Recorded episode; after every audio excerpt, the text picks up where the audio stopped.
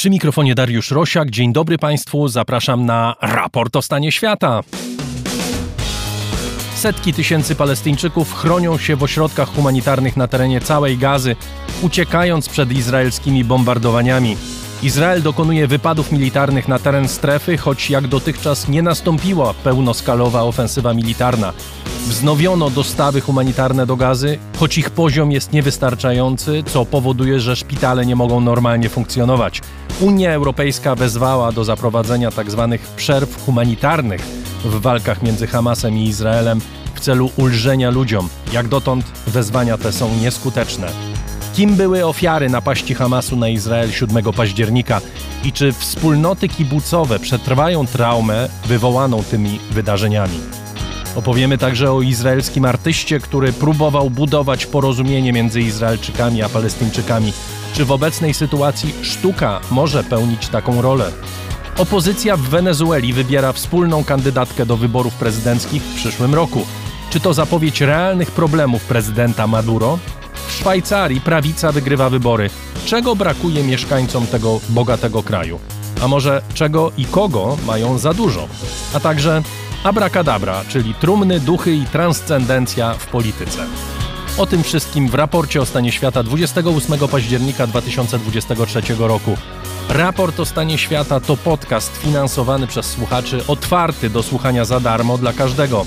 Z serca dziękuję Państwu za wszystkie wpłaty, a jeśli ktoś miałby ochotę zostać patronem raportu, zapraszam na mój profil w serwisie patronite.pl. Za jego pośrednictwem najłatwiej nas wesprzeć.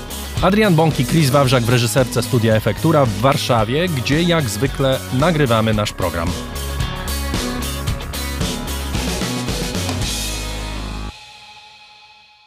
Według kontrolowanego przez Hamas Ministerstwa Zdrowia w Gazie ponad 7 tysięcy osób zginęło w izraelskich bombardowaniach strefy. Tych liczb nie da się zweryfikować w sposób wiarygodny. Nie można również ustalić, jak wiele z ofiar ataków izraelskich stanowią cywile, a ile to członkowie Hamasu, który wywołał obecną odsłonę wojny, atakując Izrael 7 października, zabijając ponad 1400 osób i dokonując aktów przemocy, których okrutne szczegóły wychodzą obecnie na jaw, również dzięki kamerom, których używali terroryści w trakcie dokonywania zbrodni i które dostały się w ręce Izraelczyków. Jakakolwiek nie byłaby liczba ofiar tej wojny, faktem jest, że sytuacja w Gazie jest dramatyczna. Dwa miliony mieszkańców strefy pozbawione jest środków do życia, brakuje paliwa, lekarstw, opatrunków. W 150 ośrodkach prowadzonych przez ONZ znajduje się obecnie prawie 630 tysięcy ludzi, trzy razy więcej niż przewiduje pojemność tych ośrodków. W ostatnich dniach wznowiono dostawy humanitarne. Z Egiptu wjechało kilkadziesiąt ciężarówek z najbardziej potrzebnymi produktami, choć Izrael nie zezwala na dostawy paliwa, obawiając się, że zostaną one przejęte przez Hamas i wykorzystane do dalszych ataków na Izrael. IDF, czyli Armia Izraela, twierdzi, że Hamas posiada paliwo i to jest kolejna informacja, której nie da się zweryfikować. Jest z nami Jan Bratkowski z organizacji UNICEF, której pracownicy są obecni na miejscu w gazie, pomagając przede wszystkim dzieciom, ofiarom tej wojny. Witam pana. Dzień dobry.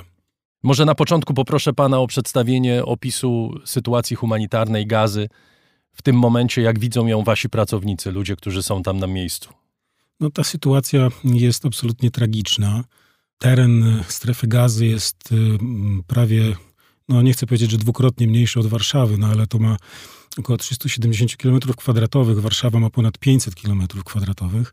Natomiast, tak jak pan powiedział, na tym terenie jest zgromadzonych e, ponad 2 miliony ludzi. Część z tych ludzi mm, od e, momentu ataku mm, została mm, zmuszona do tego, żeby się przemieścić z północy strefy gazy do jej południowej części, do miejsc wskazanych jako bezpieczne. Natomiast e, no, ta sytuacja, która w tej chwili tam jest, e, wygląda w ten sposób, że żadna, żadne z miejsc w strefie gazy nie można powiedzieć, że jest bezpieczne. I to dotyka szczególnie dzieci, dlatego że dzieci w strefie gazy stanowią połowę tamtejszej populacji. Więc też, mm, jeżeli mówimy o tym, ile osób na przykład zginęło, oczywiście te dane nie są do zweryfikowania i nie wiem, czy kiedykolwiek będą do zweryfikowania. Natomiast nie da się ukryć, że jeżeli mówimy o tym, że mniej więcej 7 tysięcy osób zginęło, prawie 3 tysiące to są dzieci.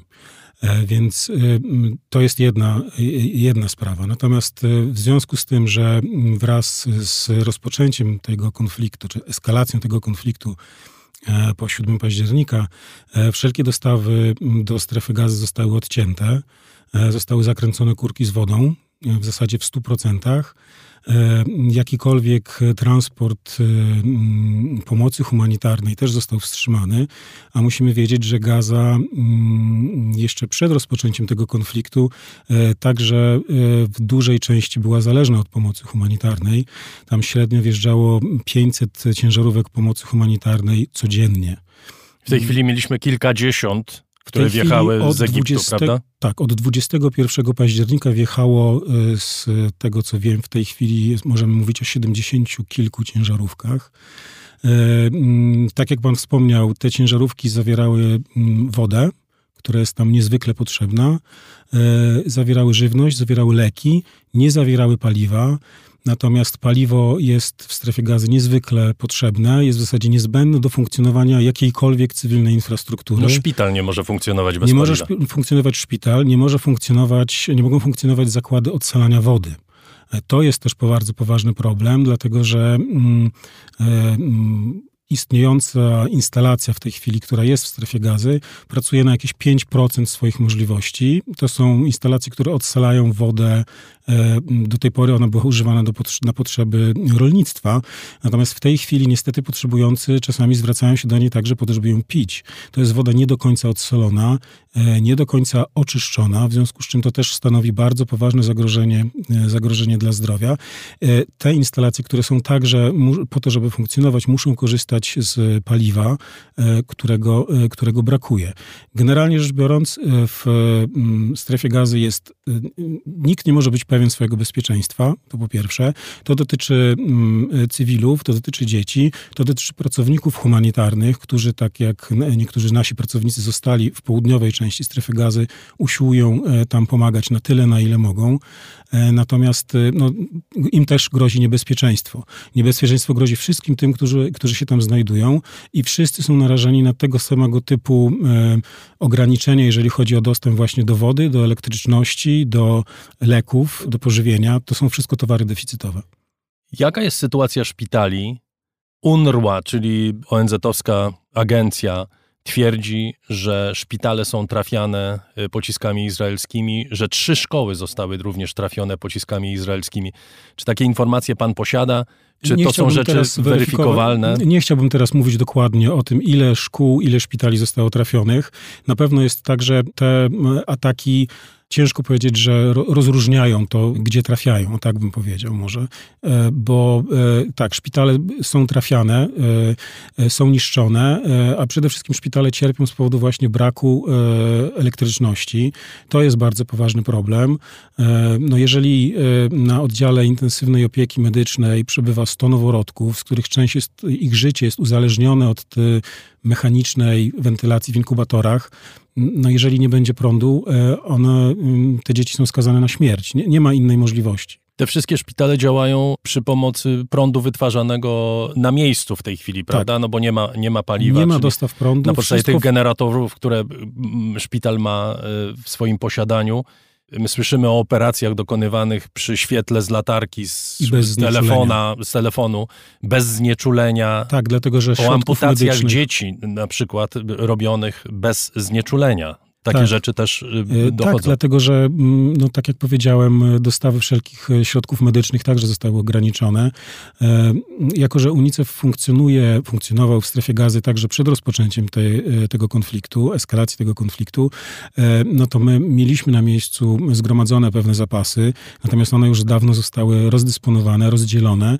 No i w tej chwili szpitale i ludność cywilna jest uzależniona od tych dostaw, o których wspominaliśmy, które do gazy mm, z Egiptu wjeżdżają w bardzo, bardzo ograniczonym zakresie, absolutnie niewystarczającym do tego, żeby mm, sprostać tym potrzebom, które, które tam są na miejscu. No, musimy wiedzieć, że te szpitale nie działają w normalnym trybie, tylko na bieżąco muszą przyjmować osoby ranne w bardzo ciężkim często stanie, no i muszą sobie z tym w jakikolwiek sposób radzić.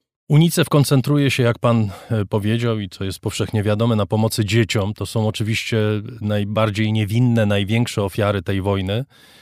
Słyszymy i widzimy na ekranach telewizorów czy komputerów e, obrazy cierpienia ludności e, palestyńskiej, widzimy obrazy pokaleczonych, poranionych dzieci. Te rany fizyczne to jest dopiero początek, prawda? Tak. Jedna sprawa to jest bezpośrednie zagrożenie ranami fizycznymi, obrażeniami fizycznymi zdrowia i życia. Druga sprawa to jest, tak jak powiedziałem, e, to są nieodpowiednie warunki higieniczne, które prowadzą do tego, że e, w takich miejscach jak obecna strefa gazy z wielką łatwością rozwijają się wszelkie choroby zakaźne, e, czy to na przykład biegunkowe związane z zanieczyszczoną wodą. E, to jest szczególnie niebezpieczne dla najmłodszych, dla dzieci do 5 roku życia. Jest to dla nich bardzo poważne zagrożenie zdrowia i życia. Natomiast e, Osobną zupełnie kwestią jest to, jak bardzo te wydarzenia, których wszyscy jesteśmy świadkami w mediach, które obserwujemy, jak wielki wpływ mają obecnie i będą miały na, w przyszłości na, na życie tych dzieci, które e, to przeżywają. Dlatego, że no. Mm, jeżeli nie można być pewnym jutra, nie można być pewnym następnej godziny, bo nie wiadomo, co się za chwilę stanie, e, jeżeli cała moja rodzina albo e, moi znajomi, moi koledzy zginęli, bo cały dom został zniszczony i się zawalił po prostu, e, to naprawdę będzie zbierało przez wiele, wiele lat będzie zbierało swoje bardzo tragiczne żniwo w psychice dzieci. Nie ma sensu robić analogii zbyt daleko idących, ale akurat ta być może jest uprawniona. My wielokrotnie mówimy o pokoleniu dzieci czy młodzieży, które bardzo ciężko będzie odbudowywało swoje życie w Ukrainie po tym, co się dzieje, po tych zbrodniach, które Rosjanie tam popełniają. W przypadku Palestyńczyków jest dokładnie to samo. To znaczy, te dzieci będą żyły z tymi ranami, bez względu na to, czy one się zagoją, czy niektóre z nich zostaną z nimi na zawsze. Będą żyły i te rany będą kształtować ich w ogóle podejście do świata, podejście do życia. Czy w ogóle jest w tej chwili mowa o jakiejkolwiek pomocy psychologicznej dla ofiar? Oczywiście w każdym konflikcie można powiedzieć o tym, że dzieci cierpią najbardziej. To jest jedno z e, takich haseł, które UNICEF-owi przyświeca. To znaczy, my mamy pełną świadomość i zawsze to powtarzamy, że w każdym konflikcie zbrojnym to dzieci cierpią najbardziej i to dotyczy właśnie w dużej mierze tych długofalowych skutków psychologicznych.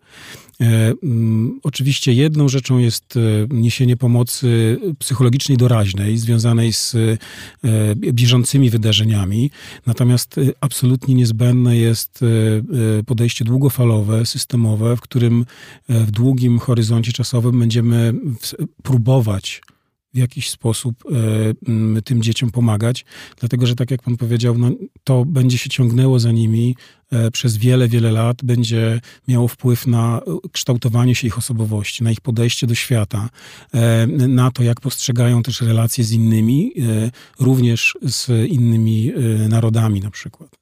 Rozumiem, że UNICEF jest organizacją humanitarną i z pewnością nie chce pana stawiać w niezręcznej sytuacji pytaniami o politykę, ale no od pewnych rzeczy niestety nie da się uciec, ani nie da się od nich abstrahować. Wiadomo, w jakich okolicznościach ta wojna stała się tym, czym jest w tej chwili. Mamy doniesienia na temat wykorzystywania przez Hamas cywilów w roli żywych tarcz. Y, wiemy, to z pewnością wiemy, że troska o życie Palestyńczyków to nie jest priorytet tej organizacji. Od dawna tak było i tak jest teraz. Podobnie zresztą, jak bywa bardzo niezrozumiałe, nawet dla ludzi, którzy rozumieją zachowanie Izraela, zachowanie armii izraelskiej, która regularnie bombarduje miejsca takie jak na przykład Han Yunis na południu strefy gazy, gdzie ludzie ponoć mieli być bezpieczni według IDF-u, według armii izraelskiej, gdzie mieli uciec po to, żeby nie stać się ofiarami bombardowań izraelskich na północy. Moje pytanie nieco obok tego dotyczy tego, jak organizacja taka jak UNICEF rozwiązuje tego typu dylematy. To znaczy, wy nie jesteście od krytyki, nie wiem, politycznej czy militarnej, ale funkcjonujecie w środowisku politycznym. Ta wojna to jest wojna o politykę. Jak organizacja humanitarna może funkcjonować w takim środowisku? Z wielkim trudem, to na pewno, dlatego że musimy mieć świadomość właśnie tego, jak te zależności polityczne, jak te konflikty polityczne, napięcia polityczne się kształtują, jak wyglądają. Natomiast no, UNICEF, będę to podkreślał cały czas, UNICEF e, niezależnie od tego, gdzie pracuje, niezależnie od tego, w jakich warunkach przychodzi mu pracować i mm, nieść pomoc, to właśnie zajmuje się dostarczaniem pomocy humanitarnej dla dzieci. I tutaj e, no nie da się ukryć, że po to, żeby tą pomoc nieść, no to trzeba w jakikolwiek sposób z taką czy inną organizacją, nie chcę użyć określenia, że się dogadywać, tak, no bo to nie o to chodzi, żeby, nie wiem, akceptować to, że jedna strona robi y, absolutnie straszne rzeczy i druga strona podobnie, tylko chodzi o to, żeby móc pracować, żeby móc pracować, trzeba być w kontakcie z odpowiednimi osobami, trzeba mieć... No wiadomo, jeżeli mówimy o tak zwanym Ministerstwie Zdrowia w Gazie, no to jest organizacja kontrolowana przez Hamas. Po prostu. I jeżeli macie tak. mieć z nimi kontakt, no to to jest. Nie, nie, nie, nie mamy innego wyboru. Musimy w ten sposób e, działać, dlatego że naszym celem jest pomoc dzieciom i to jest dla nas priorytet. Natomiast to, czy na poziomie, że tak powiem, indywidualnych preferencji, czy na poziomie nawet e, całej organizacji, no nie, nie możemy tutaj mówić o wchodzeniu w jakiekolwiek polityczne dysputy. Jak e, będzie wyglądała przyszłość mieszkańców Gazy, jeśli miałoby dojść do izraelskiej ofensywy, o takiej, o jakiej się mówi czy myśli, prawdopodobnie ze względów politycznych, wracam do polityki, ta ofensywa, no w tej chwili widać, będzie miała nieco mniej ograniczony kształt niż przewidywaliśmy na samym początku. Czy będzie, nie wiem, czy słowo zachowawcza jest odpowiednim, no w każdym razie, jaka by nie była, z pewnością znowu będą ofiary, znowu będzie jeszcze więcej krwi, jeszcze więcej cierpienia, jeszcze więcej chaosu w gazie. Jak organizacje humanitarne będą sobie radzić w takiej sytuacji? Ciężko jest mi w tej chwili tym, na to pytanie odpowiedzieć. Nie, nie do końca wiemy, jak będzie to wyglądało. Teren strefy gazy jest, e, to jest teren miejski, bardzo gęsto zaludniony. Północna część w tej chwili jest równana z ziemią sukcesywnie, więc e, większość e, cywilów uciekła na południe. Natomiast e, jak to będzie wyglądało, ciężko jest mi to sobie wyobrazić. Naprawdę na pewno jest tak, że no, jesteśmy na miejscu, staramy się pomóc. Jak będzie się to zmieniało wraz z postępem działań wojskowych, takich bezpośrednich, na ziemi. Tego nie, nie jestem w stanie powiedzieć, nie jestem w stanie tego przewidzieć. E, my cały czas apelujemy o to, żeby jednak e, w jakiś sposób doprowadzić do tego, żeby ta eskalacja działań wojennych się skończyła po prostu, po to, żebyśmy i my, i wszelkie inne organizacje, mm, e, które tam usiłują pomóc, żeby miały zapewniony stały dostęp do do potrzebujących, e, żeby można było tam wjeżdżać z konwojami humanitarnymi, żeby e, najbardziej poszkodowani, ranni mogli być stamtąd ewakuowani, bądź żeby można było na miejscu w normalnych, sprzyjających warunkach udzielić im pomocy medycznej. Bez tego ta ludność, no, ciężko jest mi powiedzieć.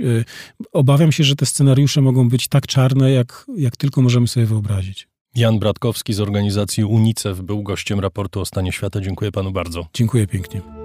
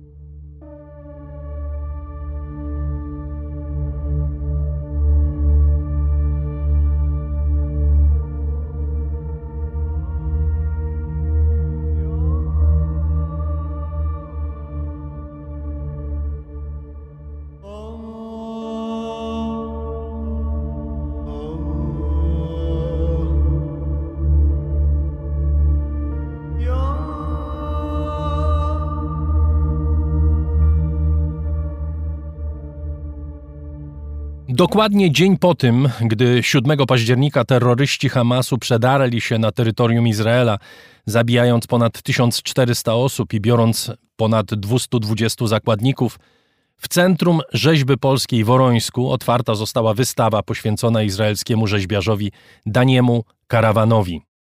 Twórcy ekspozycji Dani Karawan, artysta i obywatel, nie mogli sobie wyobrazić bardziej znaczącego kontekstu opowieści o wielkim orędowniku budowania porozumienia między Palestyńczykami a Żydami. W 1996 roku Karawana uhonorowano tytułem UNESCO Artysta Pokoju, gdy na świecie ludzie sztuki podpisujący listy poparcia dla natychmiastowego zakończenia ataków na Gazę krytykowani są przez innych twórców, zarzucających im niewrażliwość na tragedię Żydów, my udajemy się do niewielkiego Orońska, by to właśnie tam rozpocząć opowieść o tym, co miałby dziś do przekazania artysta niezwykle wyczulony na kwestię dialogu. Anna Dudzińska. Nieżyjący od dwóch lat Dani Karawan nazywany jest największym współczesnym izraelskim rzeźbiarzem.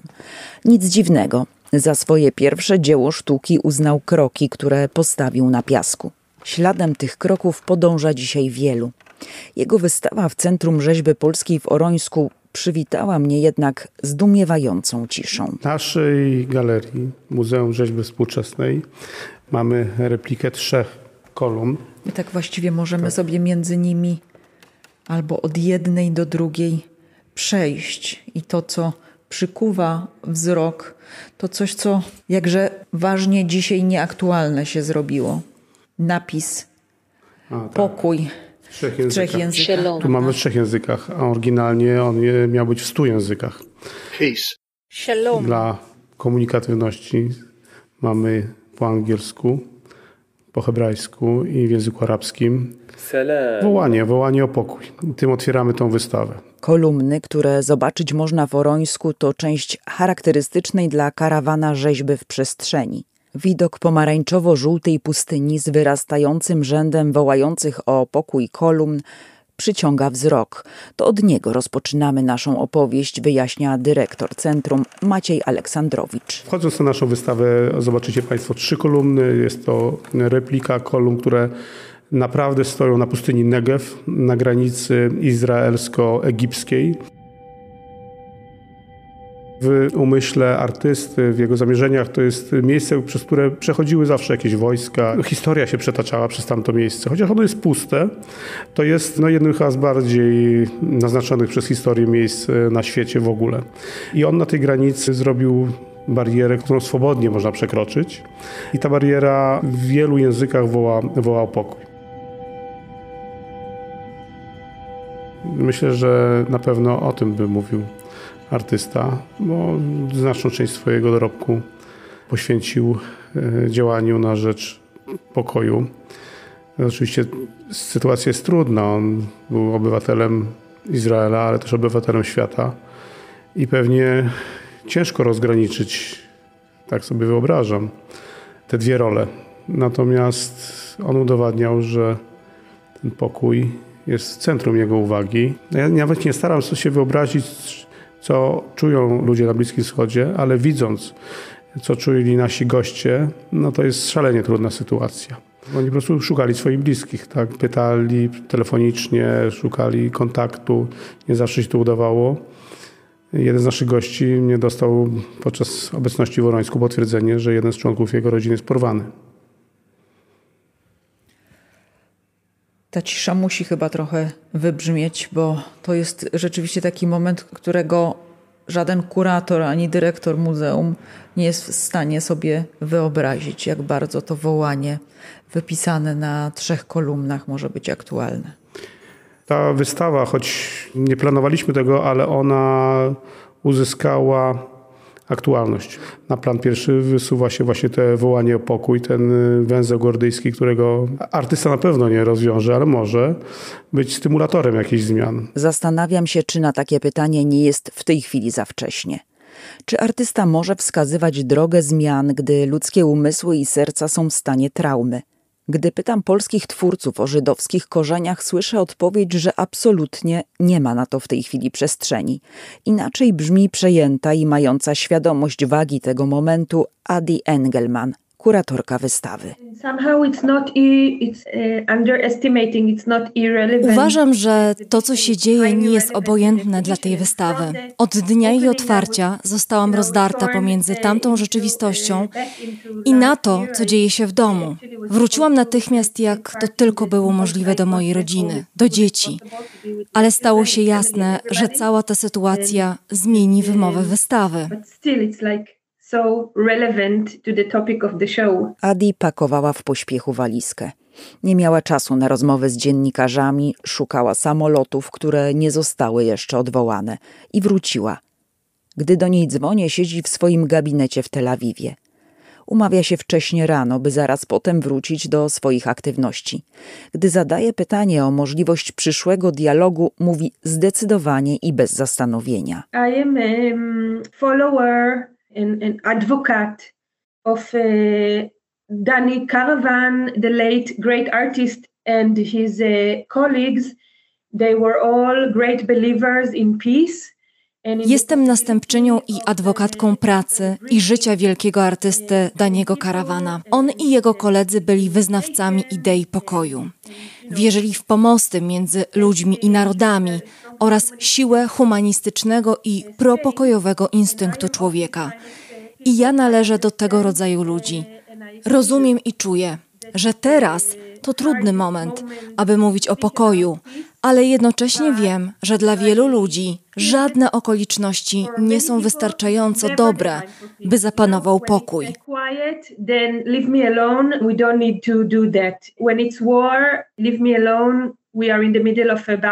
Wiesz, w czasie stabilizacji ludzie mówią: zostawcie nas w spokoju. Nie musimy nic robić. Kiedy jest wojna, mówią: Zostawcie nas w spokoju, bo teraz toczymy bitwę. Dla mnie odpowiednikiem stwierdzenia to nie jest dobry czas na pokój, jest sformułowanie zawsze jest czas na pokój. To jest po prostu nieodzowne. I zacytuję samego Daniego Karawana. Fragmentem z jego pracy w siedzibie UNESCO w Paryżu. Bardzo ogólnie ten cytat brzmi: Wojna zaczyna się w umyśle człowieka, ale pokój również zaczyna się w umysłach ludzi. Tylko trzeba w tę myśl zainwestować now I'm old enough to know I'm no longer a child, you know, 25 years of curating and being in the art world and much more than that. Jestem już na tyle dojrzała, nie jestem dzieckiem. Od 25 lat zajmuję się światem sztuki w Izraelu i na Bliskim Wschodzie, w samym środku toczących się wojen.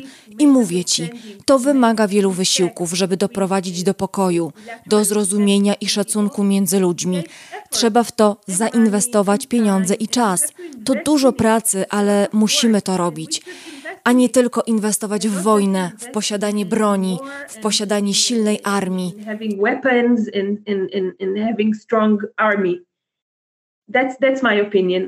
Mówi tak pomimo, a może wbrew temu, że od powrotu z Polski zajmuje się rodzinami porwanych. Pracuje z ich dziećmi, właśnie przygotowała wystawę. Znalazła się na placu przed muzeum w Tel Awiwie, ale to jest jedna z wielu. Wielu wystaw prac izraelskich artystów, którzy w swoich pospiesznie zrobionych rysunkach i na plakatach domagają się uratowania zakładników. horrible, horrible things happen to innocent people, many, many of which are peace activists te wszystkie straszne rzeczy przydarzyły się niewinnym ludziom. Wielu z nich to działacze na rzecz pokoju i praw człowieka. Niektórych znam osobiście. To oni zostali porwani, zamordowani, zgwałceni. Ja też byłam w traumie i szoku. W pełni zrozumiałam znaczenie słowa terror kogoś, kto jest właśnie steroryzowany. To wszystko nam się przydarzyło. I to jeszcze nie była wojna. To był katastroficzny, potworny atak terrorystyczny na niewinnych cywilów, który wywołał tę straszną wojnę i doprowadził do ataku również na niewinnych cywilów po drugiej stronie. To jest precyzyjny opis tej cholernej sytuacji. Bloody, bloody situation. We are still waiting for 210 babies, children, elderly people, some of which are Holocaust survivors, many of which are in need of uh, medicines, etc. Uh, Wciąż czekamy na 210 niemowląt, dzieci, osób starszych, z których część przeżyła Holokaust, wiele z nich potrzebuje leków. To straszne. Zabrali ich z bezpiecznych domów, z ich łóżek, z ich kraju, z miejsc, które były synonimem bezpieczeństwa. A po drugiej stronie, oczywiście, są tysiące, setki niewinnych cywilów, którzy zostali ranni albo zginęli z powodu izraelskiego ataku. A co dzisiaj powiedziałby Dani Karawan? Pytam kuratorkę wystawy, tak jak wcześniej pytałam dyrektora Centrum Rzeźby Polskiej w Orońsku. This is a very good question and I'm quite certain with my answer he would be devastated and, and, and heartbroken like all of us. To jest bardzo dobre pytanie i jestem pewna swojej odpowiedzi. Ta sytuacja byłaby dla niego druzgocąca i złamałaby mu serce. Tak jak nam wszystkim. Ale on zmarł w wieku 90 lat. Całe swoje życie poświęcił nie tylko, by tworzyć sztukę, ale żeby promować pokojowe życie między Palestyńczykami i Izraelczykami. Był narzędziem zmian i nigdy nie bał się wprowadzanych zmian. W ciągu ostatnich 20 lat to stało się jego misją i przesłaniem. Tak więc Karawan powiedziałby, że nasze rządy, Hamas i palestyńscy przywódcy doprowadzili do wojny. Tak więc generałowie i szefowie z obu stron praktycznie nie byli zaangażowani w tworzenie atmosfery i warunków do pokojowego życia.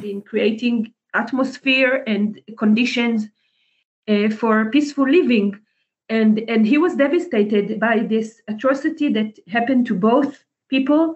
It's it's it's heart heartbreaking. It, I totally understand people who are who say I byłby zdruzgotany tym okrucieństwem, które spotkało ludzi po obu no stronach. I wiesz, to jest trudne, bo rozumiem ludzi, którzy w takich sytuacjach mówią: Nie ma żadnej nadziei ale dany karawan przeżył wiele wojen. Pochował w Izraelu wielu swoich przyjaciół, którzy walczyli na tych wojnach i nadal był zapalonym bojownikiem o pokój, aż do samego końca swojego życia.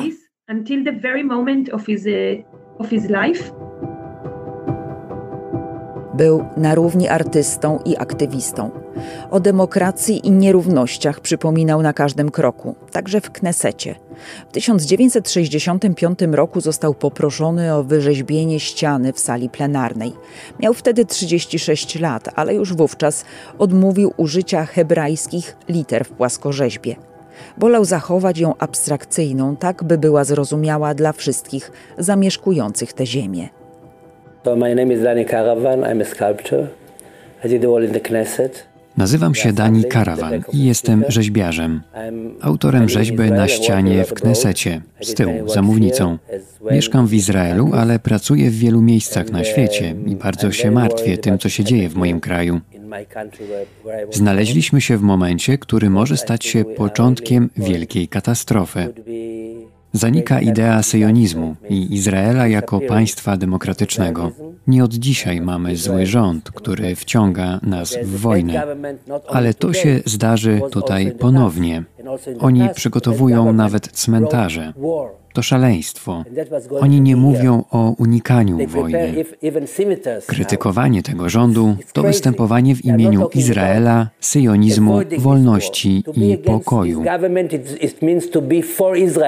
for Zionism, for freedom, for peace.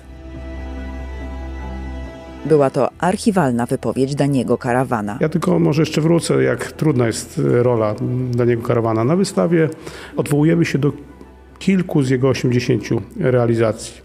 Jedną z realizacji jest ściana w jerozolimskim Knesecie, parlamencie. On ją poświęcił pokojowi w Jerozolimie.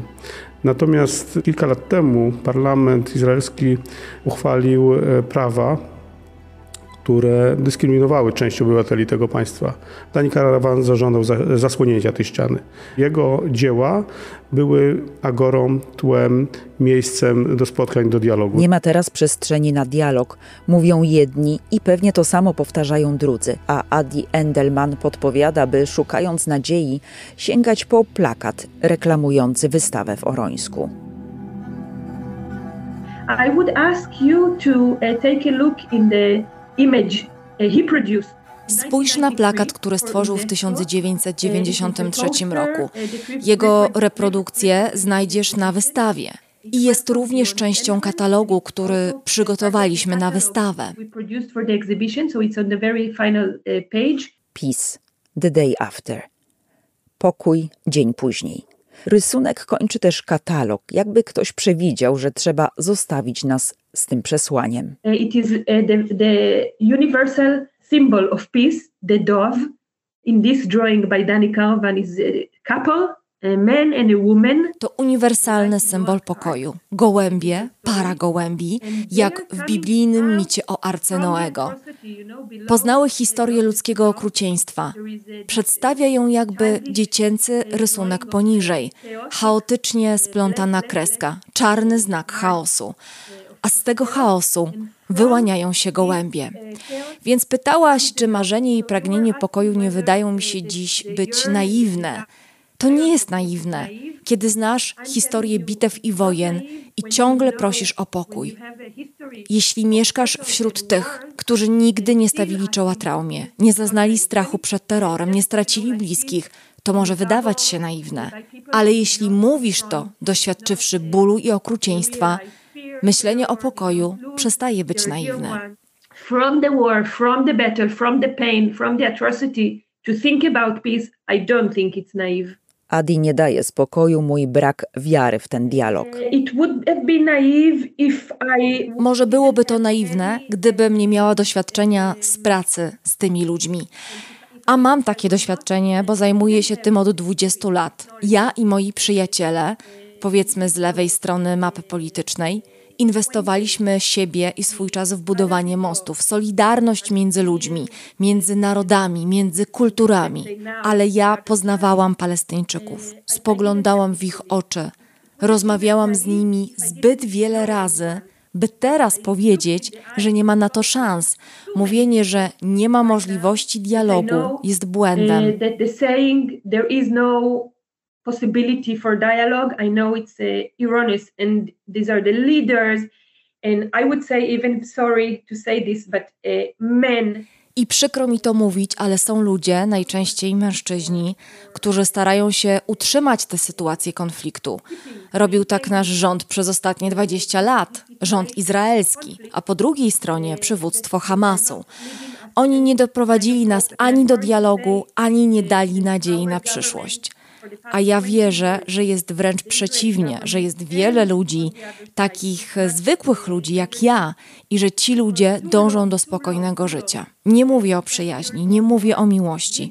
Mówię tylko o szacunku i spokojnym życiu we wzajemnym zrozumieniu. Live and let live. Even just this, this very uh, basic, simple living.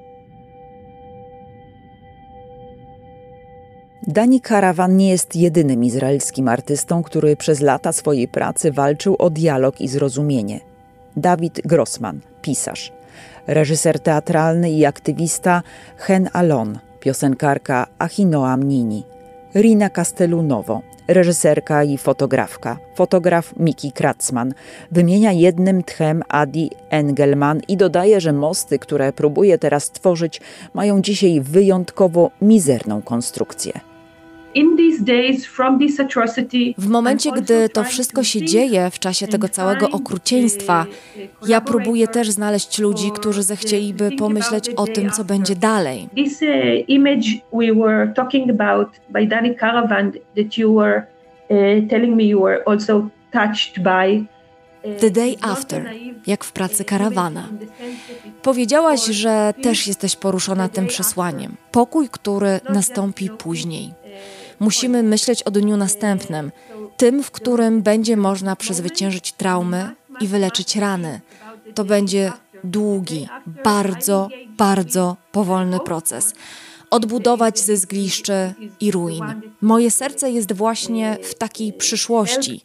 Wiele osób, i to jest naturalne, nie jest w tej chwili w stanie tak myśleć. It's natural Nasz rząd sobie na pewno z tym nie poradzi, ale ja prowadzę organizację pozarządową, która ma budować społeczeństwo obywatelskie. Wierzę, że słońce będzie świecić, niebo będzie piękne i błękitne, a my będziemy musieli myśleć o tym, co wydarzy się dzień później.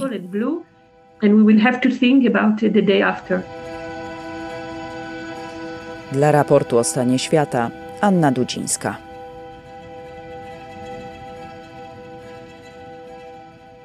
Kwaraza, Beri, Kisufim, Cholit, Niroz to nazwy niektórych z kibuców zaatakowanych przez Hamas 7 października.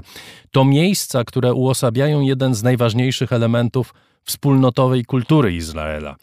Jak słyszeliśmy przed chwilą w reportażu Anny Dudzińskiej, w kibucach dookoła gazy mieszkali specyficzni ludzie, otwarci na dialog, na współpracę z Palestyńczykami bardzo krytyczni wobec obecnych władz Izraela. I to oni przede wszystkim padli ofiarą Hamasu. Jak ta tragedia wpływa na myślenie Izraelczyków o sobie, o Palestyńczykach, o przyszłości ich kraju, czyli Izraela? Jak wybrnąć z takiej traumy i czy w ogóle się da? Do rozmowy na ten temat zaprosiłem Małgorzatę Wosińską, antropolożkę, psychotraumatolożkę z Uniwersytetu Warszawskiego. Witam cię serdecznie. Dzień dobry. Może zacznijmy od tego, co to jest kibuc, czym jest to miejsce w kulturze Izraela i w ogóle w świadomości Izraelczyków. Przed powstaniem państwa Izrael były takie malutkie osady, można powiedzieć, współpracy, głównie dla młodych ludzi, silnych. One były oparte na przetrwaniu, żeby w ogóle funkcjonować w tamtej przestrzeni, która nie jest przestrzenią łatwą, ze względów oczywiście krajobrazu naturalnego, temperatury, i nazywały się KWC.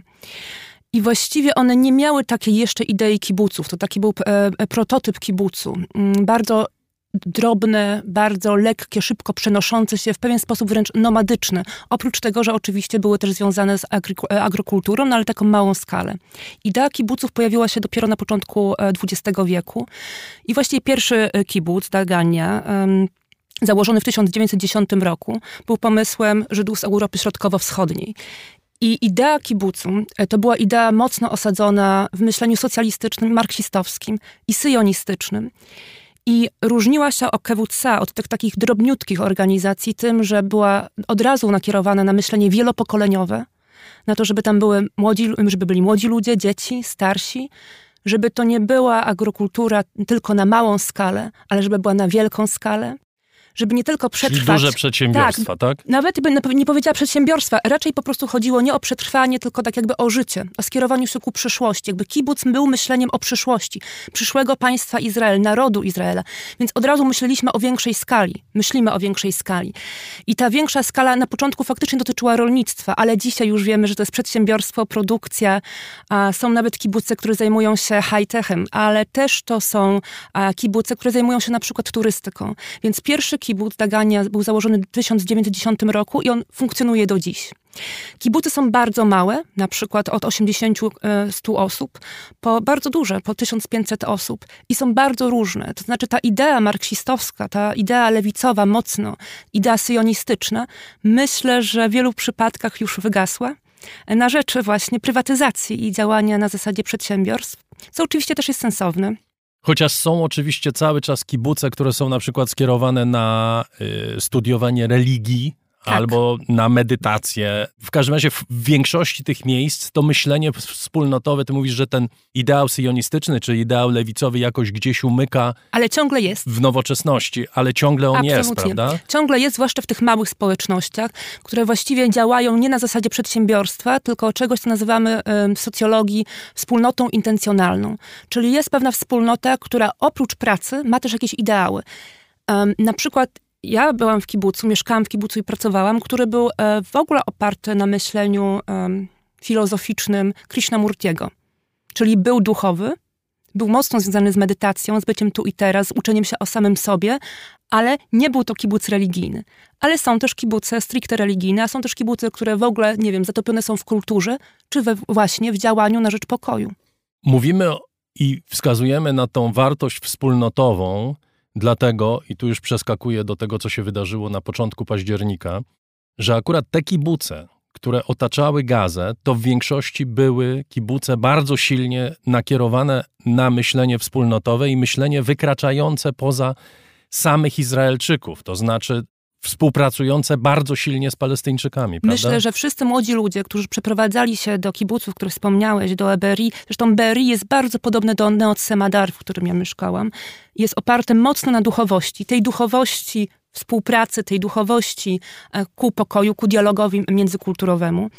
Um, Nir Os, e, z które, gdzie mieszkał Alek Danzi, który, jest, e, który został porwany przez Hamas, został sprywatyzowany dopiero w 2018 roku, więc idee przez cały czas tej współpracy były tam absolutnie obecne. A jak mówimy o współpracy, to o co konkretnie chodzi? Na przykład chodzi o, o współpracę, o taką pomoc humanitarną często. E, na przykład o to, że jeżeli w, w, Palestynie są osoby, które potrzebują na przykład pomocy medycznej, no to umożliwiało im się na przykład e, przedostanie do e, szpitali izraelskich. Chodziło o współpracę edukacyjną um, na zasadzie dialogu międzykulturowego, miękkich narzędzi po prostu, takich jak sztuka, jak muzyka, um, jak um, szeroko pojęte działania społeczne skierowane ku integracji dzieci. Chodziło też o to, że na przykład w kibucach po prostu pracowali Palestyńczycy. I, ta, e, I ten dialog był nie tylko jakby poprzez granice, ale też w samych kibucach, bo jakby wspólna praca, bo idea w kibucy jest też taka, że poprzez wspólną pracę poznajemy siebie nawzajem i wspólna praca nas umacnia, nas jako jednostki indywidualne, ale również nas jako grupę. I ta, w tej pracy nie chodzi o wyzysk, to nie jest kołchos. Naprawdę ta praca służy dzisiaj, wydaje mi się, głównie podtrzymywaniu idei takiego bycia tu i teraz i naprawdę młodzi ludzie, którzy wprowadzali się do kibuców, um, Niroz, Berin, Nahalos, e, Holit, to byli ludzie, którzy robili to świadomie. Oni nie chcieli funkcjonować w przestrzeni Tel Awiwu, nie chcieli funkcjonować w takim Izraelu, w którym rząd, no, ostatnio bardzo zradykalizowany, właściwie od ostatnich 20 lat, uniemożliwia im funkcjonowanie w tej idei utopii, tej idei utopii, ale przecież e, artysta, o którym wspominaliśmy, w, e, wspominaliśmy wcześniej, um, Karawan, no, uważał, że ta utopia to nie jest tylko utopia, tylko właściwie to jest warunek konieczny. Więc ludzie, którzy się wprowadzali do tych kibuców, którzy mieszkają tam teraz, którzy teraz niestety musieli zostać ewakuowani, e, to byli ludzie, którzy robili to świadomie. I świadomie zakładali tam rodziny, dlatego było też tam tyle dzieci świadomie decydowali się na to, że będą poza tym głównym nurtem życia publicznego, czy życia, nie wiem, politycznego, czy społecznego Izraela, bo kiedy mieszkasz w kibucu, właściwie trudno powiedzieć, że to jest na zewnątrz życia społecznego, bo to też jest częścią życia społecznego Izraela. No w każdym razie z pewnością nie byli to zwolennicy w większości premiera Netanyahu i tego rodzaju polityki, która, jak mówisz, w Izraelu uprawiana jest w zasadzie na pewno przez ostatnie dwie dekady, czy od czasu fiaska porozumień z Oslo. I teraz wyrazem jakiejś perfidnej przewrotności losu jest właśnie to, o czym wcześniej mówiliśmy, że oni padli ofiarą tego bestialstwa Hamasu, prawda? Jest takie określenie w języku militarnym, vulnerable, pozycja vulnerable, czyli pozycja odsłonięta militarnie, czyli pozycja, którą po prostu łatwo zaatakować. I to określenie przedostało się do psychologii, socjologii, antropologii i są takie grupy społeczne, które określamy grupami vulnerable, e, które mają pozycję vulnerability i to jest pozycja odsłonięcia, ale również pozycja wrażliwości, czy też nadwrażliwości. I um, w samym vulnerability, w samym, tej, w samym odsłonięciu nie ma tylko porażki. Tam jest też ogromna wrażliwość, która na przykład umożliwia spotkanie z drugim człowiekiem. I paradoks, o którym mówimy, to jest tak, przybranie świadomej, odsłoniętej pozycji, mówię tak jakby społecznie i w pewnym też sensie architektonicznie, ponieważ urbanistycznie, ponieważ kibuce najczęściej stoją pośrodku niczego. Znaczy są łatwym celem. Możemy jeszcze potem porozmawiać o architekturze, ale osoby, które tam mieszkały, które wybrały ten rodzaj życia, korzystały z tej wrażliwości tego miejsca i z własnej wrażliwości po to, żeby tworzyć dialog międzykulturowy, poznawać siebie, swój kraj inaczej. Inaczej niż poprzez wojsko, inaczej niż po, e, poprzez patriotyzm, inaczej niż poprzez pewnego rodzaju nacjonalizm. To jest bardzo ważne to, co mówisz o tej architekturze. To znaczy, jest bardzo ważne, żebyśmy mieli jasny obraz rozróżniające. To nie są żydowskie osiedla na zachodnim brzegu, gdzie chodzą faceci z kałasznikowami i kontrolują sytuację, tylko to są miejsca, do których w zasadzie można wjechać. Oczywiście, że one są jakoś chronione, ale to nie jest miejsce, w którym generalnie grozi ci śmierć z rąk jakiegoś fanatycznego osadnika, prawda? To są najbardziej spokojne, były to najbardziej spokojne, wręcz utopilnie piękne, ciche i bezpieczne pod względem psychologicznym, socjologicznym i historycznym miejsca, jakie możesz sobie w ogóle wyobrazić. Ja nigdy nie czułam się tak bezpiecznie fizycznie, jak się czułam w kibucu. I skąd masz to poczucie bezpieczeństwa? Od ludzi, z którymi tam jesteś, od wspólnoty, która jest bardzo silna, od tego, jaki jest rytm dnia, jakie są wartości, jakie jest w ogóle skierowanie ku, ku drugiemu człowiekowi. To jest, powiedziałabym, model, bo w ogóle możemy mówić o kibucu tak bardzo szeroko, jako pewnego modelu organizacyjnym służącym e, małym społecznościom. I ta utopia się powiodła, ale ta utopia została boleśnie e, załamana 7 października. I tak, to jest okrutny paradoks, że osoby, które, można powiedzieć, też taką metaforę, oprócz tego vulnerability, tej pozycji odsłoniętej, taka druga metafora, która przychodzi mi do głowy, to jest wyobraź sobie, że tworzysz dialog nie na, nie na zasadzie wielkiej polityki, radykalnej, nigdy to nie jest wtedy dialog, wtedy to są negocjacje najczęściej, albo w ogóle stawianie żądań. A tutaj ten dialog jest tworzony jakbyś na, na szydełku robił misterną e, wyszywankę, misterną koronkę, która jest bardzo cienka, ale która jest jednak siecią. Przez sztukę, przez muzykę, poprzez pracę, poprzez rytm. I bardzo łatwo ją przerwać a ona jest bardzo wrażliwa, ale też bardzo łącząca, dużo bardziej łącząca Izrael, który jest lewicowy i po stronie demokracji, niż mury, które są stawiane. I w tym znaczeniu, jeżeli mówimy o architekturze, nie. Kibuce nie są otoczone murami. Kibuce nie są ufortyfikowane. Kibuców bardzo często nawet nie da się, w zależności od, od wielkości przestrzeni, ale się nie da nawet siatką tak jakby otoczyć, bo to są zbyt duże tereny. Jest oczywiście brama myślę, że te kibuce, które są e, położone bardzo blisko e, strefy gazy, tak jak Be'eri, zresztą widzieliśmy to przecież na nagraniach, które były robione, obiegły właściwie świat, to jest tam taka budka strażnicza. Ale ja pamiętam, jak e, wygląda ochrona w kibucu. To wygląda tak, że wolontariusz, który się zmienia raz jednego dnia, drugiego dnia w nocy, bierze samochód, objeżdża sobie powoli dookoła i patrzy, czy wszystko w porządku, czy osły po prostu nie przechodzą z jednej strony na drugą, tak? Czy po prostu zwierzęta gdzieś przez przypadek nie pouciekały. Nie potrafię tobie powiedzieć, kto w kibucu miałby mieć broń. Oczywiście podejrzewam, że są takie osoby, ale to nie jest jakby idea, czy to nie jest informacja, która jest dostępnie publiczna. Te kibuce, które są położone blisko strefy gazy, są domy oczywiście, większość domów ma, można powiedzieć, takie schrony, ale to nie są mocne schrony taki mocny schron. No to, są ludzie przyzwyczajeni do tego, że po prostu są ostrzeliwani z gazy. To nie, tak, nie więc... zaczęło się 7 października, tylko trwało przez wiele lat. Tak, więc schrony są, ale to nie są też takie schrony, które na przykład, to jest był jeden z większych problemów, które się na przykład zamyka tylko od środka. Znaczy teraz po prostu wszystkie te informacje, które mamy przez cały czas wypływają, to było wszystko nagrywane na żywo przez Hamas.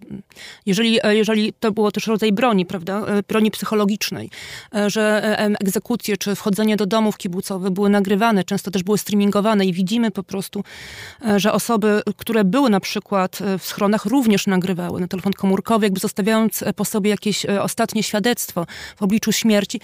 I powtarza się ten motyw, że te drzwi otwierają się od zewnątrz że ktoś po prostu trzyma klamkę. Więc jeżeli mówimy o architekturze, to ona jest w pewien sposób, jest obecna, architektura ochronna, ale jest bardzo lekka. Nikt się na to nie przygotował. Chciałem odwołać się teraz do twojej wiedzy jako antropolożki, jako psycho traumatolożki. Jak to wszystko, co się dzieje, wpływa na Izraelczyków, czy jak to wpływa na Żydów? Ja ostatnio słuchałem podcastu z udziałem Michaela e, Sfarda, zresztą prywatnie wnuczka Zygmunta Baumana, znanego polskiego socjologa, który mówił o tym, że ten atak, zresztą, żeby było jasne, Michael Sward to jest prawnik, który od wielu dekad y, pomaga Palestyńczykom w sądach izraelskich. To jest dokładnie tego typu postać, o której mówiliśmy z pewnością człowiek, który poświęca życie na to, żeby ulżyć Palestyńczykom w przejawach dyskryminacji, których ofiarą padają w Izraelu. I on mówił o tym, że ten atak to jest uruchomienie w Żydach tego jakiegoś atawistycznego strachu, z którym każdy z nich żyje i z którym każdy przebywa w momencie, kiedy orientuje się, że jest Żydem. To znaczy strachu, że Shoah może się powtórzyć, strachu, że ktoś jeszcze raz może przyjść i nas wszystkich wymordować. Właśnie to się stało dla tych 1400 ofiar, które padły z rąk y, y, hamasowskich terrorystów. To jest coś, co stanowi w tej chwili podstawę tej traumy, którą przeżywają Izraelczycy i cały Izrael? Ja bym powiedziała tak, na dwóch poziomach, bo to, o czym mówisz, o tym najgłębszym lęku, czyli lęku, że Shoah się powtórzy i właściwie to był dzień, kiedy można powiedzieć od Shoah pierwszy raz powtórzyło się wobec cywilów coś tak nieoczekiwanie brutalnego. Mm, ale tam jest, zaraz do tego dojdę, ale tam jest jeszcze jeden lęk. Jeszcze raz bym wróciła do kibuców może. Osoby, które przyjeżdżają do kibuców, y, często po służbie wojskowej, świadomie wybierają bycie w kibucach, żeby zapomnieć o tym, czego doświadczyły w wojsku. Jest wiele wspaniałych filmów prawda, na ten temat, który się mierzy z traumą nie, nie tyle Holokaustu, który jest w cieniu, bo mówimy, że holo, jest Holokaust obecny gdzieś to jest przez cały czas w, cie, w cieniu bardzo podświadomej konstrukcji społecznej. To jest też bardzo ciekawe, zresztą o tym powiem, dlaczego się o Holokauście tak naprawdę dużo nie mówi. Ale ta trauma pierwsza, która mi przychodzi do głowy, to jest trauma po prostu młodych ludzi, którzy są straumatyzowani przez wojsko. I e, trauma nie jest wcale taka łatwa. I przez to, co musieli w tym wojsku przechodzić, tak, prawda? Tak, to znaczy, oczywiście. my pamiętajmy, żyjemy w kraju, w którym arabscy obywatele są dyskryminowani, Palestyńczycy, w których czasem 18-19-letni chłopak dostaje broń i musi wykazać, nie wiem czy musi, w każdym razie wykazuje brutalność i przemoc wobec na przykład starszych osób na przejściach granicznych, na checkpointach. I to jest coś, co zostawia ślad. Oni tam przyjeżdżają, jak rozumiem, do kibucu po to, żeby się wyczyścić z tego tak, wszystkiego. I założyć rodziny na innych zasadach, na innych wartościach.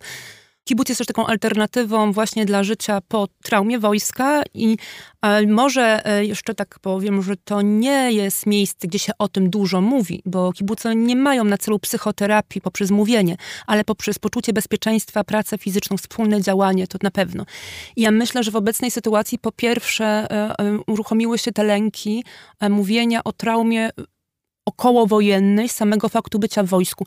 I w Izraelu nie ma wiele przestrzeni, o których możesz mówić o tym, ponieważ no, trochę nie wypada, ponieważ cała idea polega na tym, że kolejne pokolenie będzie też musiało pójść do wojska, no więc nie możesz o tym rozprawiać przez cały czas we własnym domu czy w szkole, bo zniechęcisz... Chociaż są organizacje, Chociaż które są. o tym mówią i bardzo zdecydowanie na przykład wskazują na zbrodnie dokonywane przez armię izraelską. Więc e, to jest na pewno puszka Pandory, która została otwarta lęku młodych ludzi, którzy teraz też no, musieli e, z rezerwy z powrotem e, pójść do wojska. Puszka lęku po prostu związana z tym, że odkrywają się też nie tylko tego trzeciego i drugiego pokolenia, ale również pierwszego pokolenia traumy Holokaustu. Przecież osoby, które jest tam iluś ocalałych jeszcze w Izraelu. Wśród porwanych, wśród porwanych są wśród porwanych.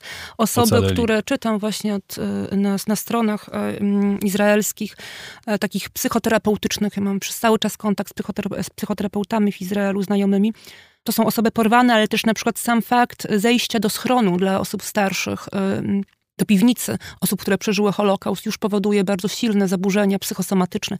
Więc zarówno to dotyczy, dotyczy, pierwszego pokolenia holokaustowego, ocalałych, jak i bardzo młodych ludzi, którzy przeżywają swoją retraumatyzację po byciu w wojsku. I jeszcze jest nad tym ten atawistyczny lęk, o którym powiedziałeś, który nie dotyczy pierwszego, drugiego, trzeciego pokolenia w Izraelu, ale również Żydów, którzy są poza Izraelem. To jest lęk przed tym, że Holokaust się może drugi raz wydarzyć. Ja nawet nie mówię o holokau Holokauście żydowskim, tak, ale raczej też mi chodzi o taką po prostu tragedię unicestwienia cywilów. I oczywiście myślę też teraz, jestem myślami po stronie gazy. Po prostu mówię o bestialstwie, o zezwierzęceniu, o dehumanizacji, że ona się naprawdę może w XXI wieku wydarzyć. I myślę, że ten lęk atawistyczny nie dotyczy tylko społeczeństwa w Izraelu, tylko wielu Żydów e, poza Izraelem. Czytałam mm, wspaniały tekst napisany 14 października przez e, wybitną badaczkę mm, Judith Butler, e, filozofkę, bardzo taki wrażliwy, właśnie tak jakby tkała koronkę, a nie dawała statement. Ona jest przecież po stronie praw człowieka, bardzo Państwu polecam Judith Butler. I pisała o swoich doświadczeniach fizycznych lęku, pomimo tego, że jest przecież w Stanach Zjednoczonych, rozdrgania wręcz. Więc ten atawistyczny lęk, o którym mówisz, on łączy naprawdę na wielu poziomach. I teraz, jest ponadpokoleniowym. I teraz jedna dosyć ważna rzecz, bo kiedy patrzymy, ja też śledzę również zachowania różnych osób publicznych, mniej publicznych w Izraelu, wyrasta z tego no, pragnienie zemsty, mówiąc w najbardziej oczywisty sposób. Zemsta, która staje się fundamentem polityki, to jest bardzo niebezpieczna w ogóle sytuacja. Sytuacja okrutna, sytuacja zazwyczaj, jeśli nie zawsze kontrproduktywna, to znaczy taka, która przynosi skutki odwrotne od oczekiwanych. Być może ona, tak jak mówisz, wyrasta z tych najbardziej mrocznych czeluści duszy, ale generalnie ona ma też taką cechę, że pomija kompletnie cierpienie drugiej strony, prawda? My mamy również ze strony Izraelczyków y, w tej chwili takie obrazy, jakby pomniejszające cierpienie ludzi z gazy. Y, pojawiają się jakieś głupkowate filmy, pojawiają się wystąpienia ludzi, którzy mówią: Słuchajcie, to wszystko. Owszem, to wszystko jest winą Hamasu, ale to nie zmienia faktu, że w gazie ludzie cierpią. Czy to niebezpieczeństwo, że nawet ci, którzy do niedawna brali pod uwagę cierpienie Palestyńczyków, dla których to było ogromnym obciążeniem, ogromnym jakimś brzemieniem, po prostu tego brzemienia się pozbędą, dlatego że Hamas o to zadbał jakby. Bardzo się nad tym zastanawiałam i jak słuchałam e, wypowiedzi też kuratorki, kuratorki wystawy Karawana, ona powiedziała no bardzo dokładnie, bardzo dobitnie, że e, atak terrorystyczny, atak na cywilów spowodował wojnę, a ta wojna spowoduje kolejny atak na, cy na cywilów. Więc tak jakby ta e, reakcja, która wynika z wojny i reakcja, na którą wszyscy czekamy w napięciu, co się wydarzy w Gazie, jest traktowana przez lewicowych Izraelczyków jako katastrofę. I mówiła to kuratorka, ale mówiła to też dziewiętnastolatka, która ocalała z Berii, z, z wielkim gniewem, z wielkim gniewem oskarżając rząd Netanyahu o przemoc wieloletnią, która zaraz skończy się katastrofą i skończy się atakiem równie bestialskim. I wobec tego w jej postawie był ogromny sprzeciw. Kiedy czytam wypowiedzi znajomych e, z kibuców, właśnie tych lewicowych na Facebooku, których jest bardzo dużo, że ludzie się bardzo uaktywnili. I to nie jest właśnie tak, że oni wstawiają zdjęcia, pomódlmy się, i zdjęcia związane z martyrologią za tych, którzy zginęli, są raczej nastawieni na uwolnienie zakładników i modlą się, nawet ci, którzy nie wierzą, o to, żeby nie doszło do tragedii w gazie, przeciwstawiają się rewanżowi. I teraz pytanie jest, jak długo to taka postawa może funkcjonować. Myślę, że osoby, które wybrały taką ścieżkę w swoim życiu, które z różnych powodów nie wyimigrowały z Izraela, ale stwierdziły, że chcą prowadzić alternatywne życie społeczne w Izraelu, nie stracą nadziei. I dlatego też w rozmowie z kuratorką, w rozmowie wokół wystawy było tyle pytań o nadzieję. Czy ta nadzieja jest możliwa? Ja przez cały czas, kiedy mam kontakt ze znajomymi, mimo tego, że kibuce są zrujnowane, poznikały zwierzęta, znaczy, znajomi mi powiadali e, w Holid, że po prostu szukali po domach, e, kiedy rozminowali, bo tam były domy zaminowane, nie można było wyciągnąć ciał długo. Więc potem się chodziło i wyłączało lodówki, żeby nie było spięcia i szukało się zwierząt, ale zwierzęta zniknęły. I e, nawet w takim e, totalnym rozpadzie tego życia, bezpieczeństwa i ideałów jakichkolwiek, ludzie są po stronie nadziei i ludzie są przeciwko katastrofie militarnej, bo oni rozumieją to jako katastrofę. I teraz oczywiście, czy to jest utopia? Czy takie myślenie jest utopią? Gdzie trzeba postawić granicę pomiędzy racjonalnością? Gdzie jest obrona, a gdzie jest atak? Co zrobić z cywilami w gazie? Jak oczywiście przeciwstawić się Hamasowi? Wymieść Hamas z gazy, ale jak to zrobić, żeby najmniej prawda, było ofiar cywilnych? To są bardzo trudne pytania i właściwie myślę, że to, co jedynie człowieka trzyma, to jest wybór moralny. Znaczy, ty musisz się jakoś opowiedzieć moralnie. I ja wiem, że jest bardzo wielu ludzi w Izraelu, którzy opowiadają się moralnie przeciwko wojnie i są za pokojem. I tak brzmi to utopijnie, ale oni bardzo głęboko w to wierzą. I ja myślę, że w tej wierze trzeba ich umacniać. To znaczy, ja nie chciałabym nikomu odbierać nadziei, bo nadzieja stoi po stronie człowieczeństwa. I um, dla nas być może jest to niewyobrażalne, ale dla ludzi, którzy są tam dzisiaj, to jest cały sens życia, żeby nie zejść z tej drogi moralnej. I ja, kiedy mam takie momenty, e, sama bardzo to przeżyłam, muszę powiedzieć. Ja też, e, no właśnie te, film, te filmy e, z egzekucji, które były tak obecne i to wpływa wręcz psychofizycznie. Oczywiście można powiedzieć, że się ich nie ogląda. Ja część widziałam z racji tego, że były, że były jakoś mi to miejsca znajome. Człowiek bardzo łatwo traci nadzieję. I człowiek wchodzi w taki stan, który nazywamy w psychologii dysocjacją. Po prostu się odcina. A ja wiem, że ludzie, którzy są tam na miejscu, robią wszystko, żeby się nie odciąć. I nawet opowiadając o swoich doświadczeniach, przeżyć, przeżyciach w kibucu, mówią, że byli zamrożeni, że chodzili jak zombie, że nawet nie wiedzą, co się z nimi stało wtedy i dopiero przez te filmiki widzą siebie z zewnętrznej perspektywy i słyszą, co mówili. Widzą, jak siedzieli. Znaczy, wyparcie było tak głębokie, że mogą dopiero odtworzyć to na, na, na podstawie e, zewnętrznego źródła. I teraz, co jest najważniejsze, to wstać rano, zająć się dziećmi i nie tracić nadziei. I myślę, że jest wielka łączność pomiędzy słowem trauma i nadzieja. Trauma może być wykorzystana, nadużyta przez rząd i wtedy staje się wieczną żałobą, melancholią, depresją, lękiem i poczuciem, że musisz przez cały czas walczyć. Ale trauma może mieć też swoją mądrość. Mądrość uczenia się o świecie, mądrość uczenia się o swojej rodzinie, o sile, o rezyliencji. I w tej mądrości traumy nadzieja i integracja, że jest możliwość odbudowy ciebie jako podmiotu człowieka, twojej społeczności na zasadach takich, jakich ty chcesz moralnych, a nie takich, jakie tobie ktoś nakazuje z zewnątrz, jest podstawą zdrowego funkcjonowania.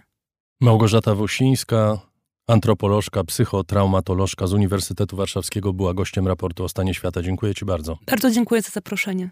Serdecznie pozdrawiam.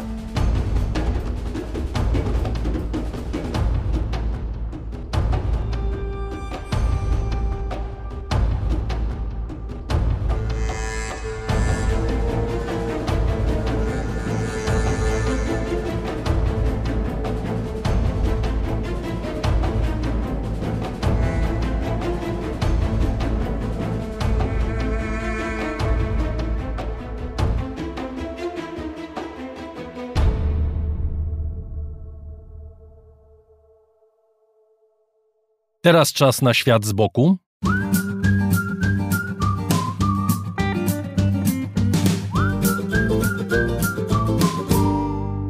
Grzegorz Dobiecki dziś o wiedzy tajemnej i duchach w służbie polityki.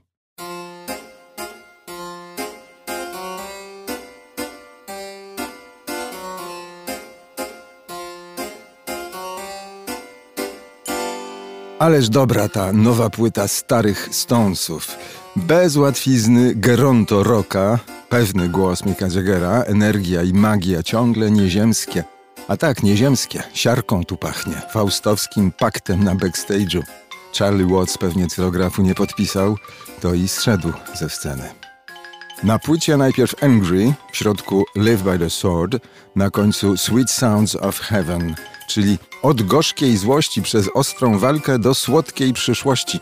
Kawałki ułożone jak cwany plan kampanii wyborczej. Modelowa, magiczna sekwencja motywacyjna.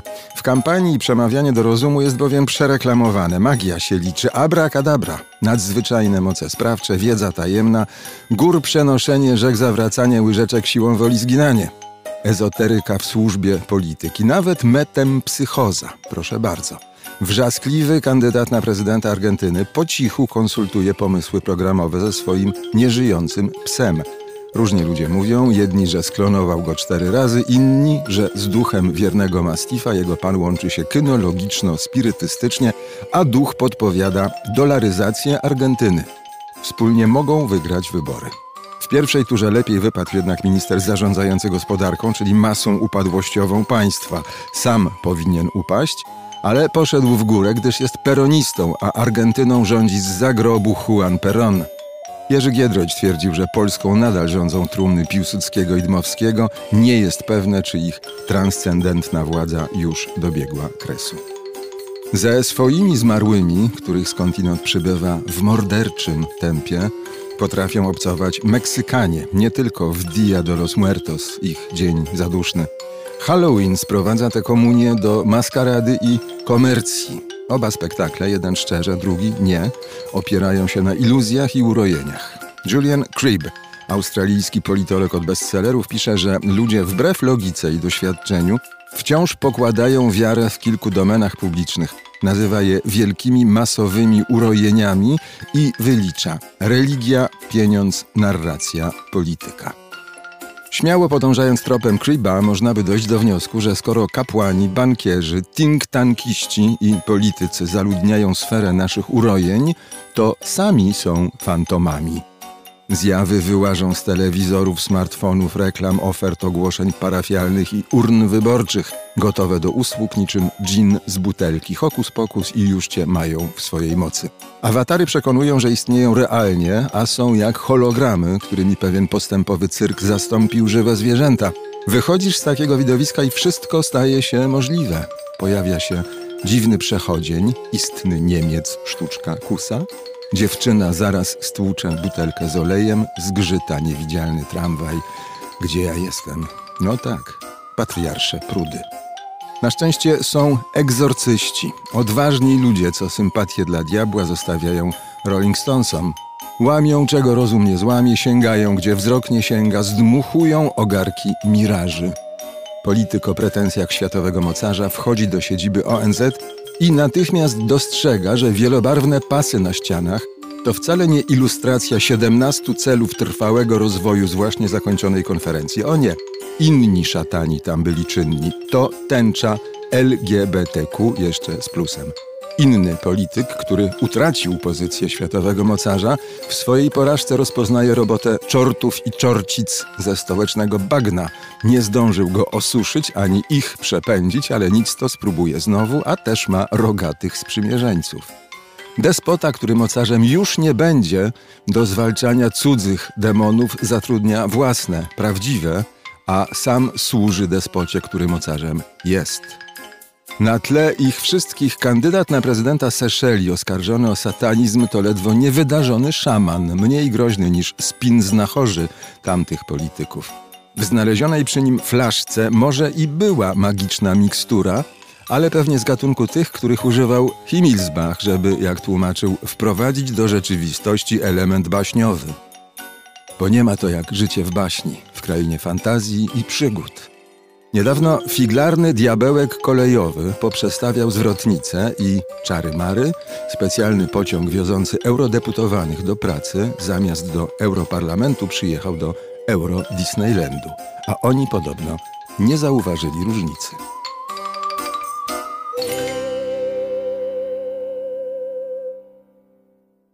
Szanowni Państwo, raport o stanie świata jest programem całkowicie niezależnym redakcyjnie. Dzięki Państwu. Dzięki temu, że to słuchacze wspierają nas finansowo. Dziękuję z serca za to, że jesteście z nami.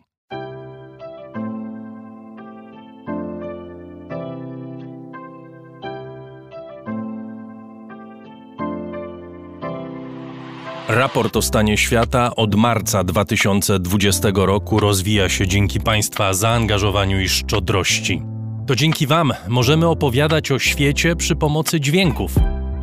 Dzięki Wam ten program jest przygotowywany w profesjonalny sposób z zachowaniem najwyższej jakości, bo na nią właśnie zasługują słuchacze raportu o stanie świata. Z serca dziękuję wszystkim Państwu za wpłaty. Wasza hojność jest dla mnie ogromnym zobowiązaniem. Zbiórka na patronite.pl ciągle trwa, zachęcam do udziału. Najhojniejsi patroni raportu o stanie świata to firma Ampio Smart Home, hotel Bania Termal Iski w Białce Tatrzańskiej, oferujący pakiety pobytowe z termami w cenie. Centro Chem, wiodący dostawca surowców chemicznych dla Twojego biznesu. Firma doradcza Crido. Galmet, polskie pompy ciepła. Sklep internetowy goldsaver.pl w którym sztabkę fizycznego złota kupisz po kawałku i bez wydawania jednorazowo dużych kwot. Radosław Jotko KR Group Firma outsourcingowa www.krgroup.pl Razem w przyszłość. Polsko-Japońska Akademia Technik Komputerowych Warszawa, Gdańsk, Bytom. Michał Małkiewicz.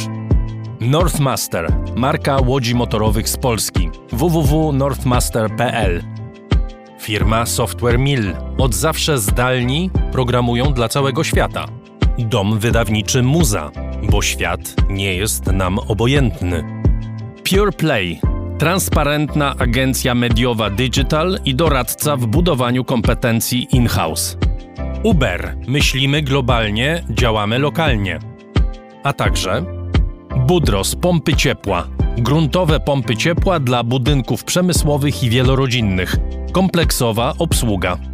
Liceum Błeńskiej Gdańsk-Kowale. Przemyślana edukacja w dobrym miejscu. Piotr Bochnia. Michał Bojko. CIO Net and Digital Excellence. Łączymy ludzi i idee. Grupa brokerska CRB. Ubezpieczenie należności dla Twojej firmy. Bezpłatne porównanie ofert www.grupacrb.pl Dom pod niebem. Polski pensjonat w Tatrach Słowackich. Flexi Project. Kompleksowy i intuicyjny system do zarządzania projektami i portfelami projektów. JMP. Z miłości do sportu, z najlepszych tkanin w sercu Podhala szyjemy dla Was porządną odzież. Palarnia kawy La Cafo z Augustowa. LSB Data. Dedykowane aplikacje internetowe dla biznesu. Masz pomysł? Zrealizujemy go. lsbdata.com Wydawnictwo Uniwersytetu Łódzkiego. Wydawca książek serii Krótkie Wprowadzenie. Wszystko, co trzeba wiedzieć. MedMi Sklep. Tysiące produktów dla Ciebie na zdrowie. Sprawdź na medmesklep.pl. Aplikacja Moja Gazetka. Polska proekologiczna aplikacja zakupowa z gazetkami promocyjnymi i nie tylko. Moja Gazetka. Kupuj mądrze. Muzeum Kinematografii. Organizator 33. Festiwalu Mediów Człowiek w Zagrożeniu. Firma ODO24. Optymalny kosztowo outsourcing ochrony danych osobowych ODO24.pl. Firma Prosper z Sosnowca, hurtownia elektroenergetyczna i właściciel marki Czystuś. Marcin Rzeszutko, Mountain Running Guides, plany treningowe dla biegaczy i sportów kondycyjnych, mrguides.pl. Stratego Group pozyskujemy dofinansowanie unijne dla firm i dla osób chcących założyć działalność gospodarczą. Stratego.group Tixto.pl niezależny serwis biletowy. Sprzedamy bilety na Twoje wydarzenia kulturalne i sportowe. Drukarnia cyfrowa totem.com.pl Wspieramy wydawców i self-publisherów. Drukujemy najpiękniejsze książki. Fundacja Wasowskich, opiekująca się spuścizną Jerzego Wasowskiego i wydawca książek Grzegorza Wasowskiego. Szczegóły na wasowscy.com. Michał Wierzbowski. Wayman oprogramowanie wspomagające firmy inżynieryjne w zarządzaniu projektami, stworzone przez polskich inżynierów dla sektora projektowego. www.wayman Software. Zen Market, pośrednik w zakupach ze sklepów i aukcji w Japonii. Zen Market JP. Dziękuję bardzo. To dzięki Państwu mamy raport o stanie świata.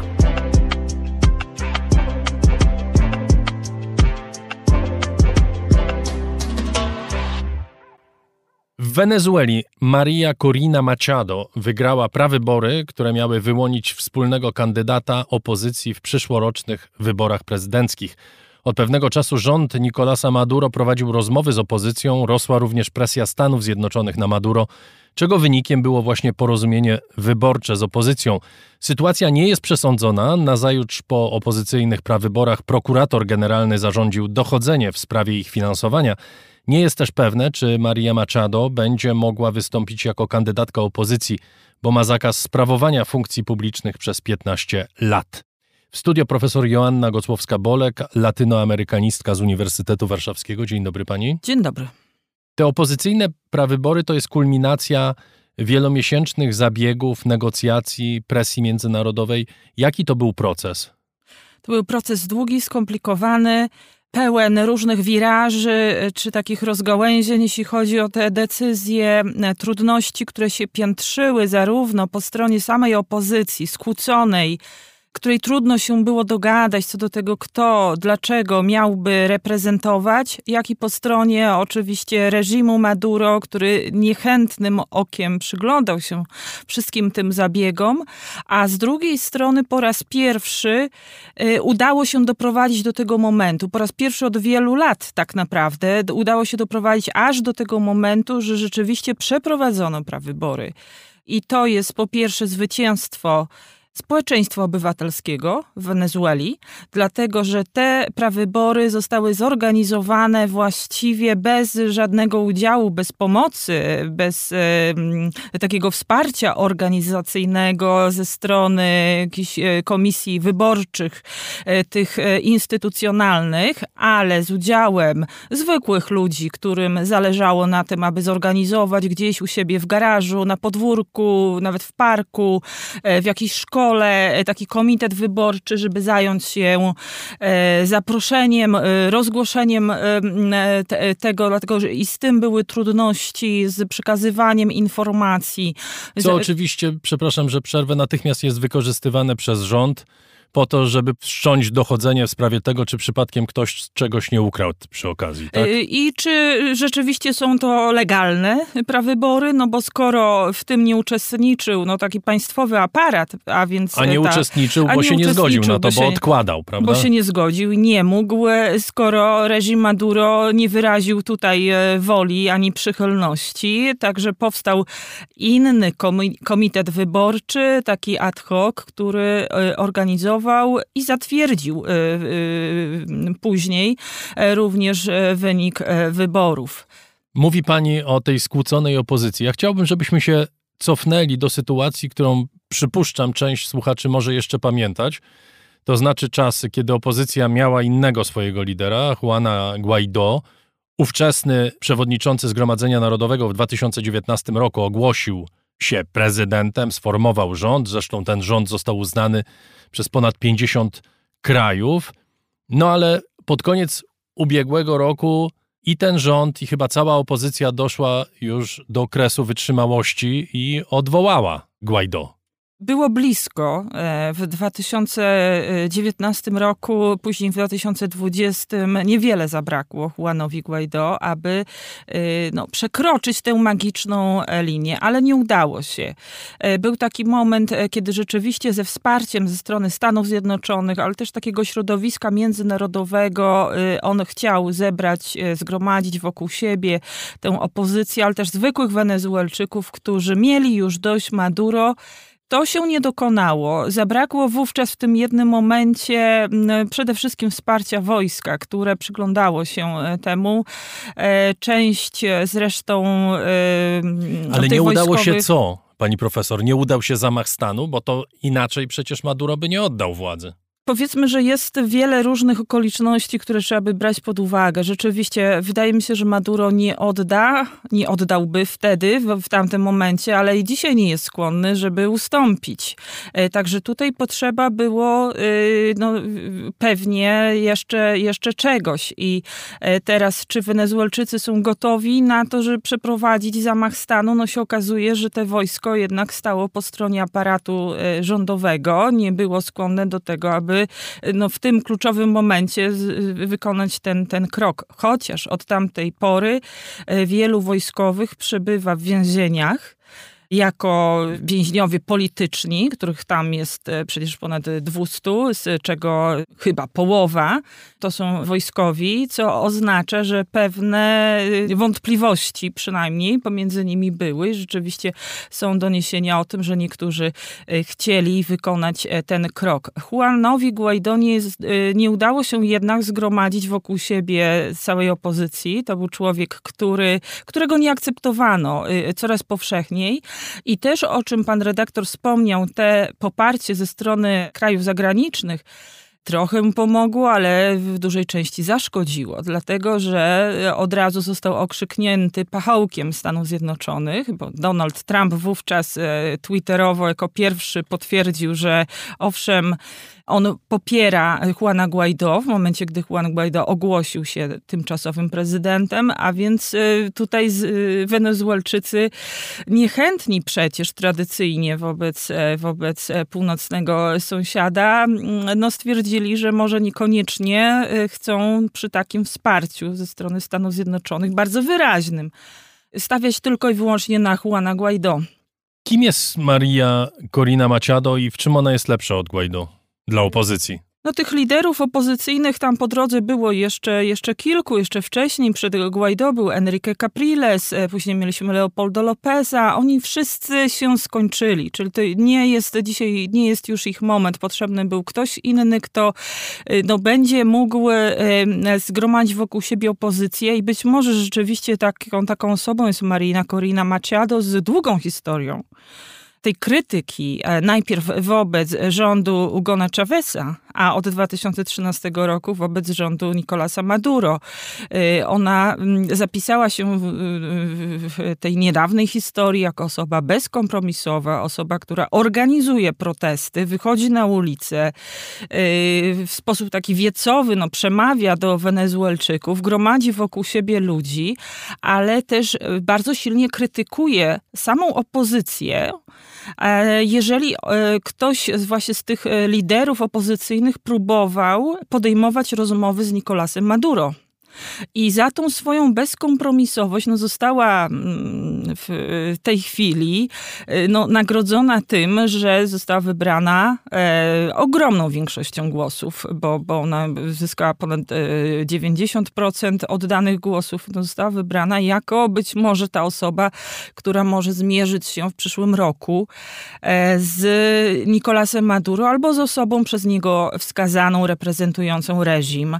E, ma e, do tego dzisiaj no, silną legitymację, e, bo wygrane prawybory, ale z drugiej strony mm, też tutaj pan redaktor wspomniał o tym, co dzisiaj bardzo silnie gra e, już kilka dni po tych prawyborach, mianowicie o, o, ona została postawiona w stan oskarżenia i e, przez 15 lat zakazano jej pełnienia jakichś funkcji publicznych. A za co ją postawiono w stan oskarżenia? Za korupcję pewnie za korupcję, za jakieś nieprawidłowości finansowe. Ona oczywiście to wszystko odrzuca jako y, wymyślone y, ad hoc y, jakieś zarzuty i rzeczywiście jak sobie popatrzymy na to, w jaki sposób rozprawiał się Nicolas Maduro wcześniej ze, ze swoimi przeciwnikami, to to jest dokładnie ta historia, dlatego że wszystkich takich opozycyjnych liderów, którzy mogli, mieli choć cień szansy, że mu zagrozić, on usuwał w ten sposób, że stawiał im jakieś zarzuty, przede wszystkim to była korupcja, jakieś finansowe rzeczy, ale też na przykład no, y, wspieranie sankcji y, Stanów Zjednoczonych nałożonych na, na Wenezuelę. I tutaj przed y, Marią Machado również e, takie zarzuty się pojawiły. Eliminował ich w ten sposób, że albo wsadzał do więzienia, albo zmuszał ich do emigracji i dlatego przez tyle lat w zasadzie nie było takiego silnego lidera, który mógłby zmierzyć się z Nicolasem Maduro. Kluczowa rola w tej całej rozgrywce jest y, Stanów Zjednoczonych, zarówno od strony reżimu, zarówno od strony Maduro, jak i opozycji. Jest oczywiste, że mm, Amerykanie grają na zmianę rządu, ale równocześnie mamy taką sytuację prezydenta, który jest no, jednoznacznie antyamerykański. Ta retoryka jego jest widoczna w zasadzie w każdym jego wystąpieniu, ale w ostatnich miesiącach on prowadził rozmowy z Amerykanami doprowadził jakoś do tego porozumienia, które chyba miało miejsce na Barbadosie, o ile pamiętam. I te rozmowy doprowadziły do poluzowania sankcji ze strony Stanów Zjednoczonych. Amerykanom bardzo zależy na tym, żeby ten kryzys, który ogarnął Wenezuelę, się zakończył. Mają w tym także swój prywatny interes, bo wśród tych ludzi, którzy atakują granicę południową Stanów Zjednoczonych, jest mnóstwo Wenezuelczyków.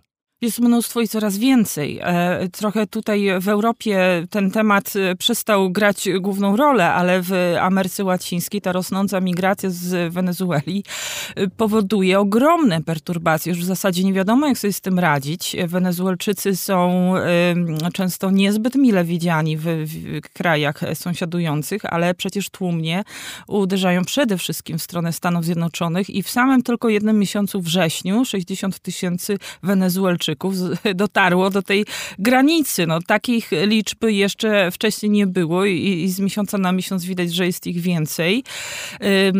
Stany Zjednoczone po raz pierwszy dokonały deportacji y, i to jest też wynikiem porozumienia z rządem Nicolasa Maduro, z rządem, przypomnijmy, którego Stany Zjednoczone nie uznają, bo po poprzednich e, wyborach no, Nicolas Maduro e, nie jest uznawany za e, praworządnego i, e, no, nie jest przedstawicielem tutaj jakby rządu ze strony Stanów Zjednoczonych, widziany przez Stany Zjednoczone, ale negocjacje postępują e, i e, dokonano pierwszego lotu deportacyjnego Wenezuelczyków. Wcześniej takie deportacje nie były możliwe do przeprowadzenia, a więc około 500 tysięcy tych Wenezuelczyków, które trafiły wcześniej do Stanów Zjednoczonych, mają pozwolenie, że mogą tam przez półtora roku poszukiwać poszukiwać pracy i zostać. Natomiast wszyscy ci, którzy e, po 31 lipca przybyli do Stanów Zjednoczonych, będą deportowani. To jest jeden z ważnych elementów umowy. No, jeśli chodzi o zniesienie sankcji, rzeczywiście na pół roku e, warunkowo. Te sankcje e, skierowane w sektor naftowy, w sektor gazowy oraz wydobycie złota, one zostały zawieszone.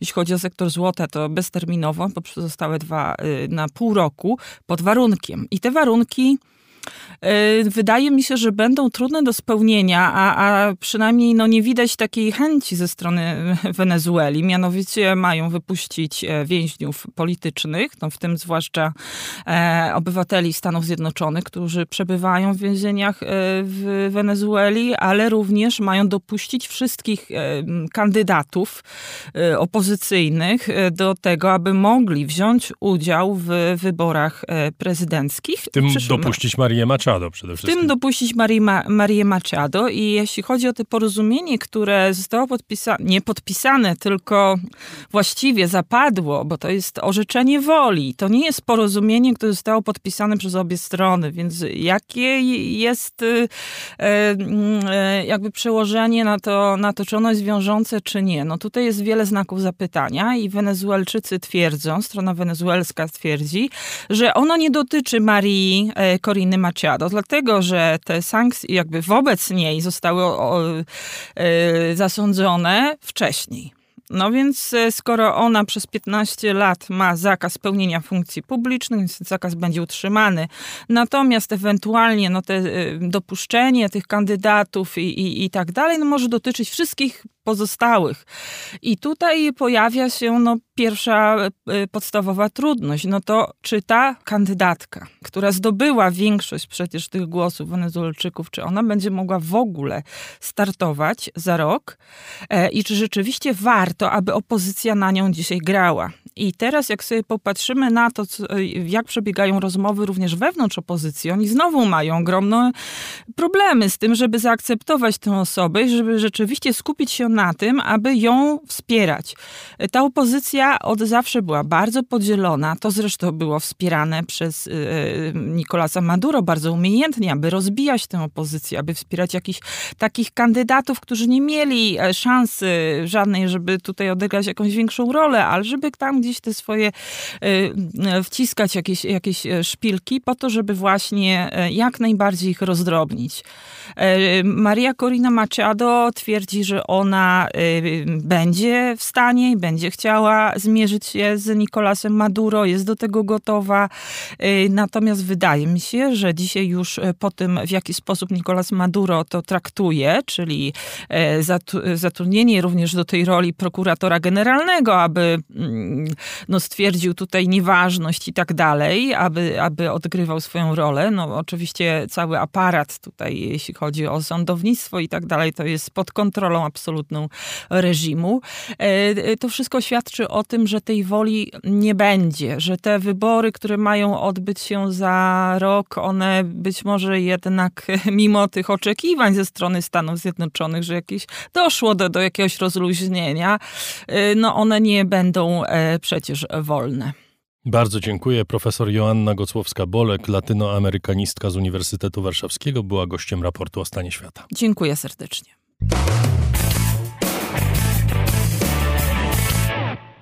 Szwajcarska Partia Ludowa wygrała wybory w tym kraju, wyprzedzając socjaldemokratów, liberałów, centroprawicę i zielonych.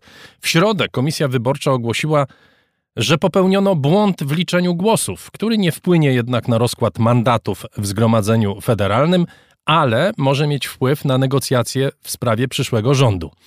O co chodziło w tych wyborach? Czym przejmują się Szwajcarzy, jeden z najbogatszych narodów na świecie, i jak się rządzą, bo to samo w sobie jest niezwykle ciekawe. O tym porozmawiam z Agnieszką Kamińską, dziennikarką mieszkającą od lat w Szwajcarii. Witam panią, dzień dobry. Dzień dobry. Może zacznijmy od tego błędu, bo to jednak jest coś niezwykłego. Kraj, który słynie z precyzji, na dokładności i perfekcji zbudował swój prestiż, nie potrafi policzyć głosów w wyborach powszechnych? Co się stało?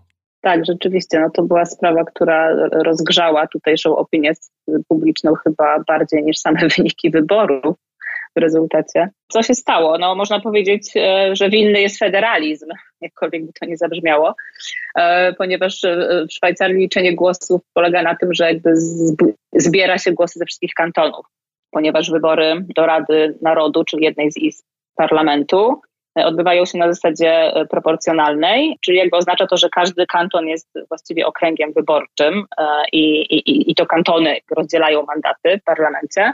Więc jakby Federalne Biuro Statystyczne e, zbierało dane e, ze wszystkich kantonów, 26 szwajcarskich kantonów. No i okazało się, że trzy małe kantony, jedne z najmniejszych w tym kraju, e, dostarczyły swoje dane w innym formacie niż był zaprogramowany system obliczeniowy. Okazało się, że te dane zostały policzone wielokrotnie, co by też tłumaczyło nagły spadek poparcia dla partii, dla szwajcarskiej partii ludowej po tej korekcie ponieważ są to tradycyjne e, kantony, które wybierają e, właśnie te partie. No to oczywiście jakby nie miało wpływu na cały, e, na cały układ sił w parlamencie, natomiast no trochę miało wpływ na, na tę historię, którą opowiadamy od, od niedzieli właściwie o Szwajcarii, czyli na tę historię o tym skręcie w prawo. Tak, ten skręt w prawo oczywiście wciąż jest, natomiast już nie jest tak wyraźny. To jest taki, taki lekki, lekki zakręt w prawo. No i rzeczywiście ta porażka zielonych już też nie wygląda aż tak źle, jak, jak wyglądała jeszcze w niedzielę wieczorem.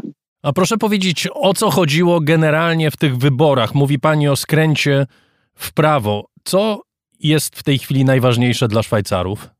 No, okazuje się, że, że chyba wciąż tematy migracyjne i, i, i azylowe, ponieważ to jest taka mantra powtarzana od lat przez Szwajcarską Partię Ludową. To jest partia, która ma właściwie monopol na ten temat na szwajcarskiej scenie politycznej. I okazuje się, że ta, że ta zgrana płyta wciąż gra dobrze w tym kraju.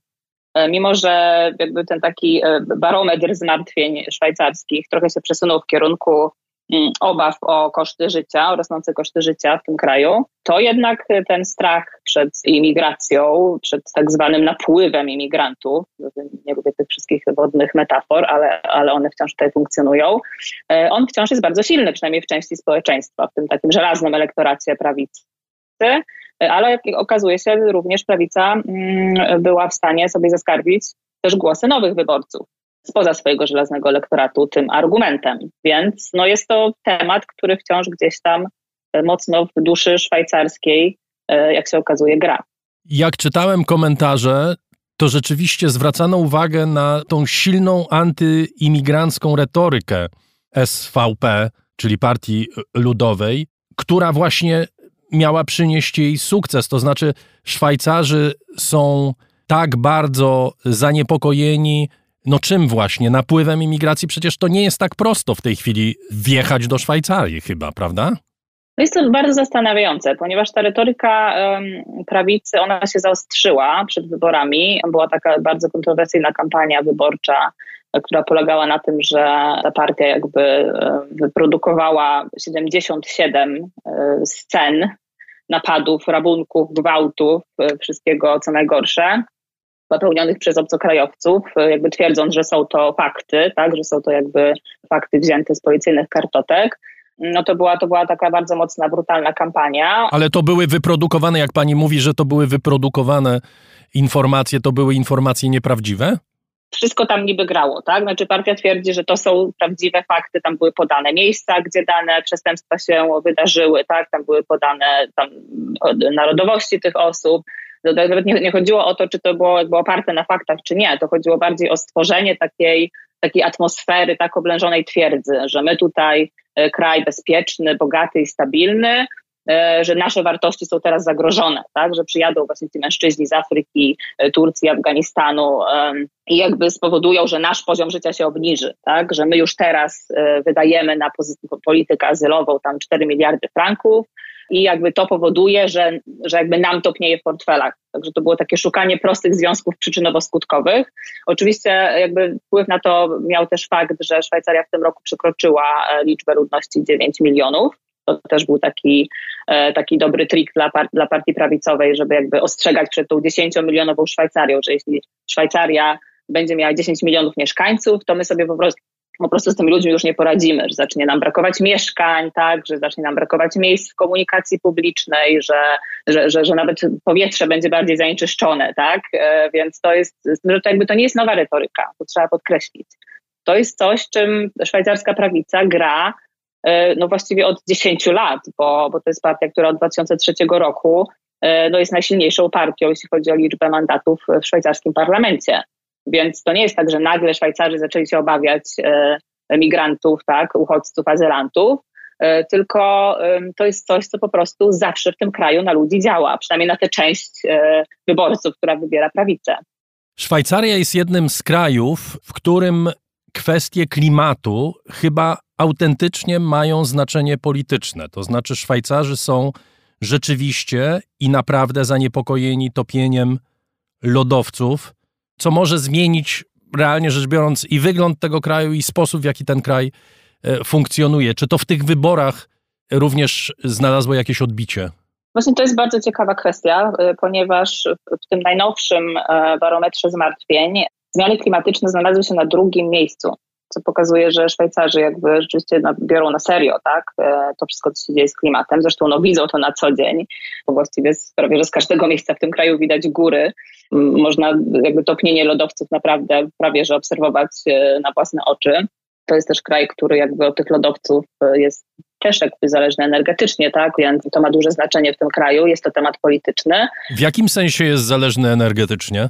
Szwajcaria dużą część swojej energii pozyskuje z wody, z elektrowni wodnych. Wyzwaniem jest też to, żeby tę wodę z topniących lodowców umieć odpowiednio zmagazynować, żeby ona starczyła tak, na kolejne dziesięciolecia. Więc to jest jakby temat często poruszany przez aktywistów klimatycznych, że niby by się wydawało e, na logikę, że, że jak lodowce topnieją szybko, to jest więcej wody i dzięki temu możemy jakby mieć więcej energii z tej wody, natomiast na, na dłuższą metę to tak nie działa, tak? My musimy też e, znaleźć jakieś, jakieś zrównoważone sposoby na to, żeby tę wodę magazynować i żeby ona rzeczywiście dalej nam służyła jako źródło energii.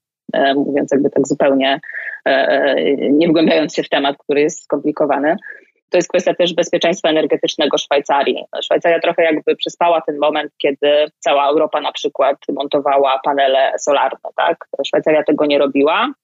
Szwajcaria ma elektrownie e, jądrowe, z których pozyskuje energię, e, ale e, jakiś czas temu weszło nowe prawo, które jakby zabrania budowania nowych elektrowni i jedna z nich już nawet została wygaszona w ostatnich latach, więc jakby odchodzenie od atomu z jednej strony, a z drugiej strony trochę jakby brak takiego myślenia perspektywicznego, jeśli nie atom, to co? E, I tutaj się pojawiła pewna luka, tak, którą gdzieś tam teraz próbuje się zagospodarować i, i ten temat bezpieczeństwa energetycznego teraz jest bardzo tutaj e, obecny w, w, debacie publicznej i oczywiście też w, w retoryce różnych partii. E, natomiast może interesujące jest to, że do tej pory ten temat zmian klimatycznych i, i, i, konsekwencji tych zmian był zagospodarowany właśnie przez Partię Zielonych. To była taka partia, właściwie są dwie partie zielonych w Szwajcarii. Ta bardziej taka liberalna i ta bardziej socjalna i one, to był jakby ich temat, tak? To był, to był, one miały monopol na ten temat, więc wszyscy ci, dla których to było ważne, no to jakby z tych ludzi się rekrutował elektorat zielony. Natomiast od pewnego czasu to już nie jest tylko temat zielonych. Właściwie każda z partii, może poza prawicą, chociaż ona też tematyzuje e, e, bezpieczeństwo energetyczne, tylko trochę w inny sposób. Więc to się stało właściwie taki temat, e, który jest przekrojowy tak, przez wszystkie partie polityczne, więc właściwie każdy może sobie znaleźć jakiś swój sposób myślenia na ten temat. I to jest też pewnie jeden z powodów, dla których Partia Zielonych już tym tematem nie mogła aż tak bardzo sobie zyskać elektoratu. A drugi powód, o którym się tutaj mówi, to jest też to, w jaki sposób aktywiści klimatyczni próbują zwrócić uwagę na ochronę klimatu, tak? Więc to, jest, to są zazwyczaj też takie dość radykalne metody, jak na przykład przyklejanie się do autostrad, tak? Czy blokowanie ruchu samochodowego. No takie radykalne metody w kraju jak, takim jak Szwajcaria no działają kontraproduktywnie i, i wydaje mi się, że te wybory to doskonale pokazały czyli te akcje aktywistów klimatycznych bardziej ludzi rozjuszyły i jakby spowodowały odpływ elektoratu od, od partii zielonych, która jakby też nie do końca ma wpływ na to, co robią aktywiści klimatyczni, ale ludzie jakoś połączyli te kropki i stwierdzili, że skoro wy się przyklejacie tak na autostradach, to my nie będziemy na was głosować. No ale jak się połączy te obie partie, to ten wynik nie jest taki najgorszy, prawda? To tam jest kilkanaście procent, chyba około 17%. Także to nie jest najgorzej. Tak, znaczy po tej, po tej korekcie, tak, tak, jeszcze po tym błędzie okazało się, że tam że nie jest tak źle, jak na początku by się wydawało. No i oczywiście też trzeba podkreślić to, że mimo, że jakby partia prawicowa ma najwięcej tak, mandatów w parlamencie, no to jednak jak dodamy do siebie e, e, socjaldemokratów, którzy bardzo dobry wynik zrobili, w tych wyborach, plus właśnie te partie zielone, e, no to jakby wciąż e, no te partie mają przewagę. Więc to nie jest tak, że jest prawica i długo, długo nic i że oni mogą rozdawać teraz karty. Szwajcarska polityka e, polega na tym, żeby no tam nie ma takiej klasycznej opozycji, koalicji, tam właściwie każda ustawa to jest szukanie jakichś aliansów politycznych, no i prawica będzie musiała po prostu, żeby przeforsować swoje pomysły, szukać poparcia wśród innych partii, czyli wśród partii centrowych, które też są e, dość mocne w tym parlamencie. E, no a one wiadomo już, przynajmniej jeśli chodzi o kwestie migracyjne i azylowe, no nie są tak radykalne jak, jak SVP. Więc to też trzeba wyraźnie powiedzieć, że jakby szwajcarski system polityczny, no to jest e, polityka stabilności, a nie, a nie rewolucji. To jakby nie ma miejsca na rewolucję. O systemie, Pani Agnieszko, za chwilę porozmawiamy, bo on jest sam w sobie niesamowicie ciekawą kwestią. Natomiast chciałem się odnieść do tytułu pani książki, bo pani Agnieszka Kamińska również jest autorką książki, która nosi tytuł Szwajcaria podróż przez raj wymyślony.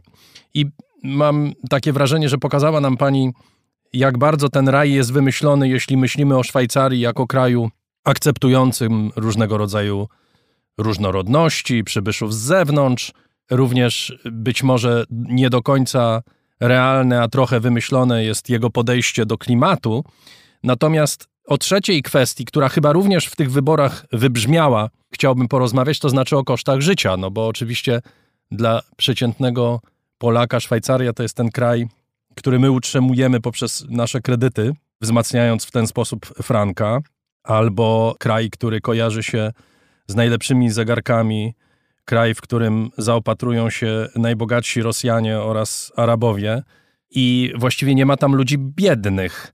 Te wybory pokazały, że koszty życia chyba też są nie, nieprawdopodobnie ważnym elementem myślenia zwykłych, przeciętnych ludzi, do których te stereotypy czy te mity w ogóle nie odnoszą się, bo oni żyją w zupełnie innym świecie.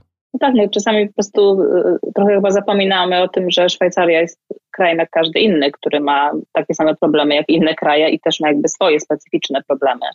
I rzeczywiście w ostatnich latach te kwestie kosztów życia y, dość mocno tutaj wybrzmiewają, ponieważ one no może nie podwyższają się tak mocno jak, jak w Polsce czy, czy w innych krajach Unii Europejskiej, ale rzeczywiście Szwajcarzy powoli zaczynają pewne rzeczy odczuwać w swoich y, portfelach e, i może to jest to coś, do czego do tej pory nie byli tak bardzo przyzwyczajeni.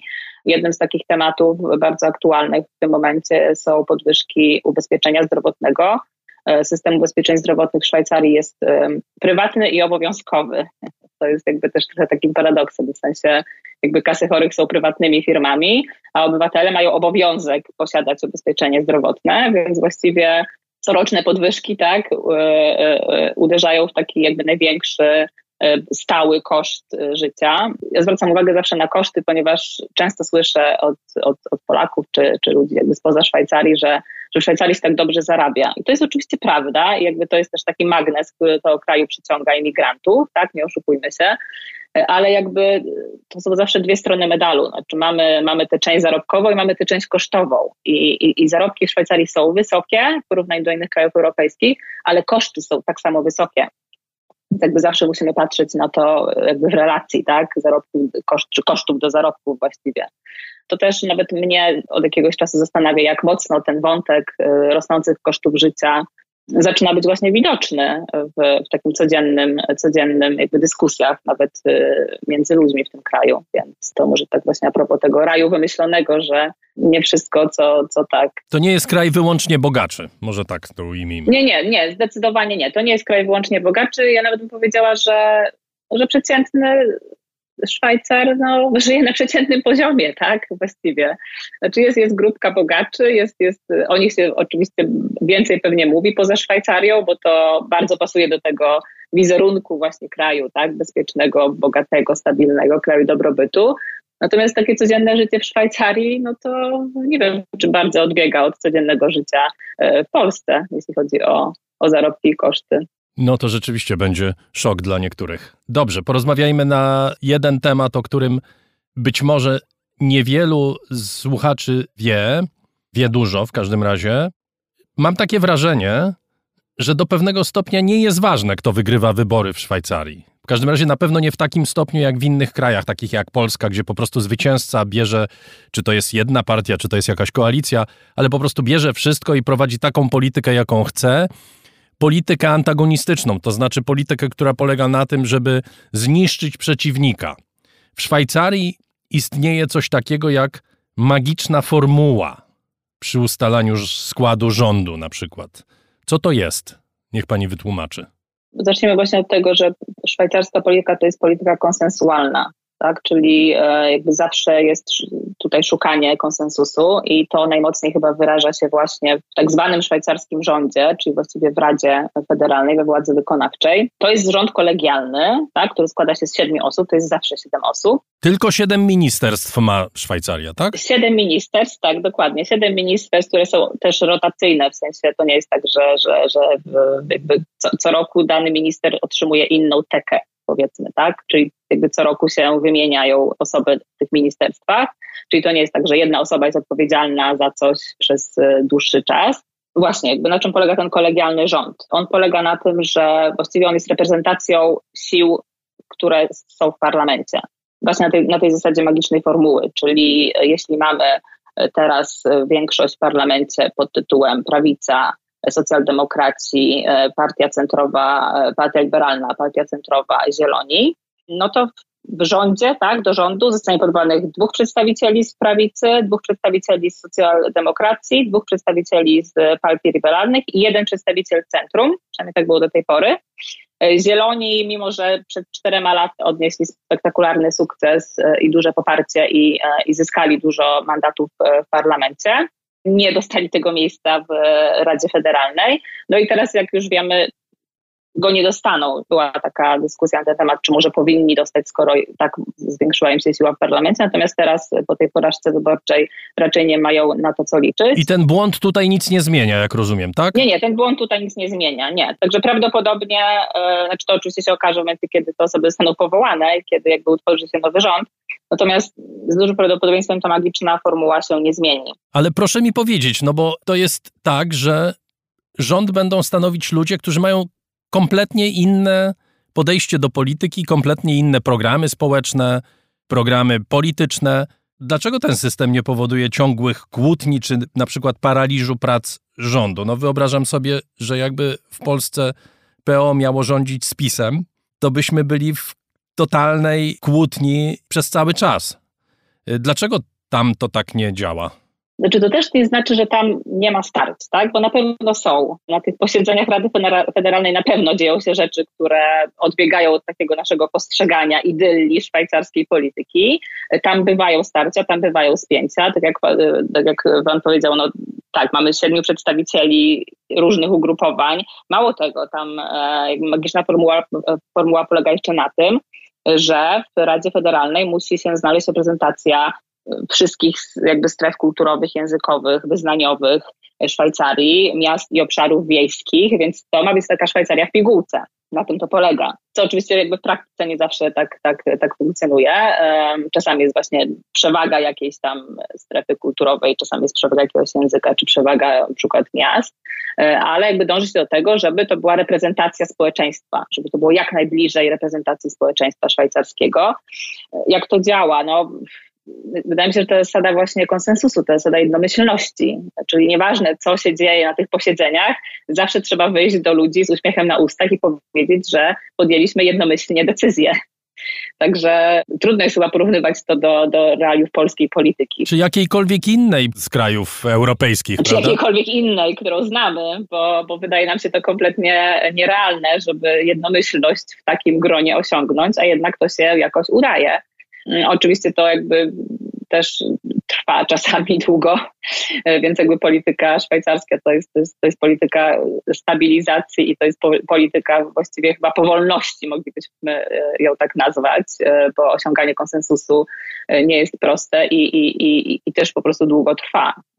Także dochodzenie do, do jakiejś jednomyślności, czy to w parlamencie, tak, czy to w rządzie potrafi czasami trwać latami. Więc to jest chyba e, taki może mniej jakby spektakularny aspekt tej polityki. Bardzo pani dziękuję. Agnieszka Kamińska, dziennikarka mieszkająca od lat w Szwajcarii, autorka książki Szwajcaria Podróż przez raj wymyślony, była gościem raportu o stanie świata. Dziękuję pani bardzo. Dziękuję bardzo.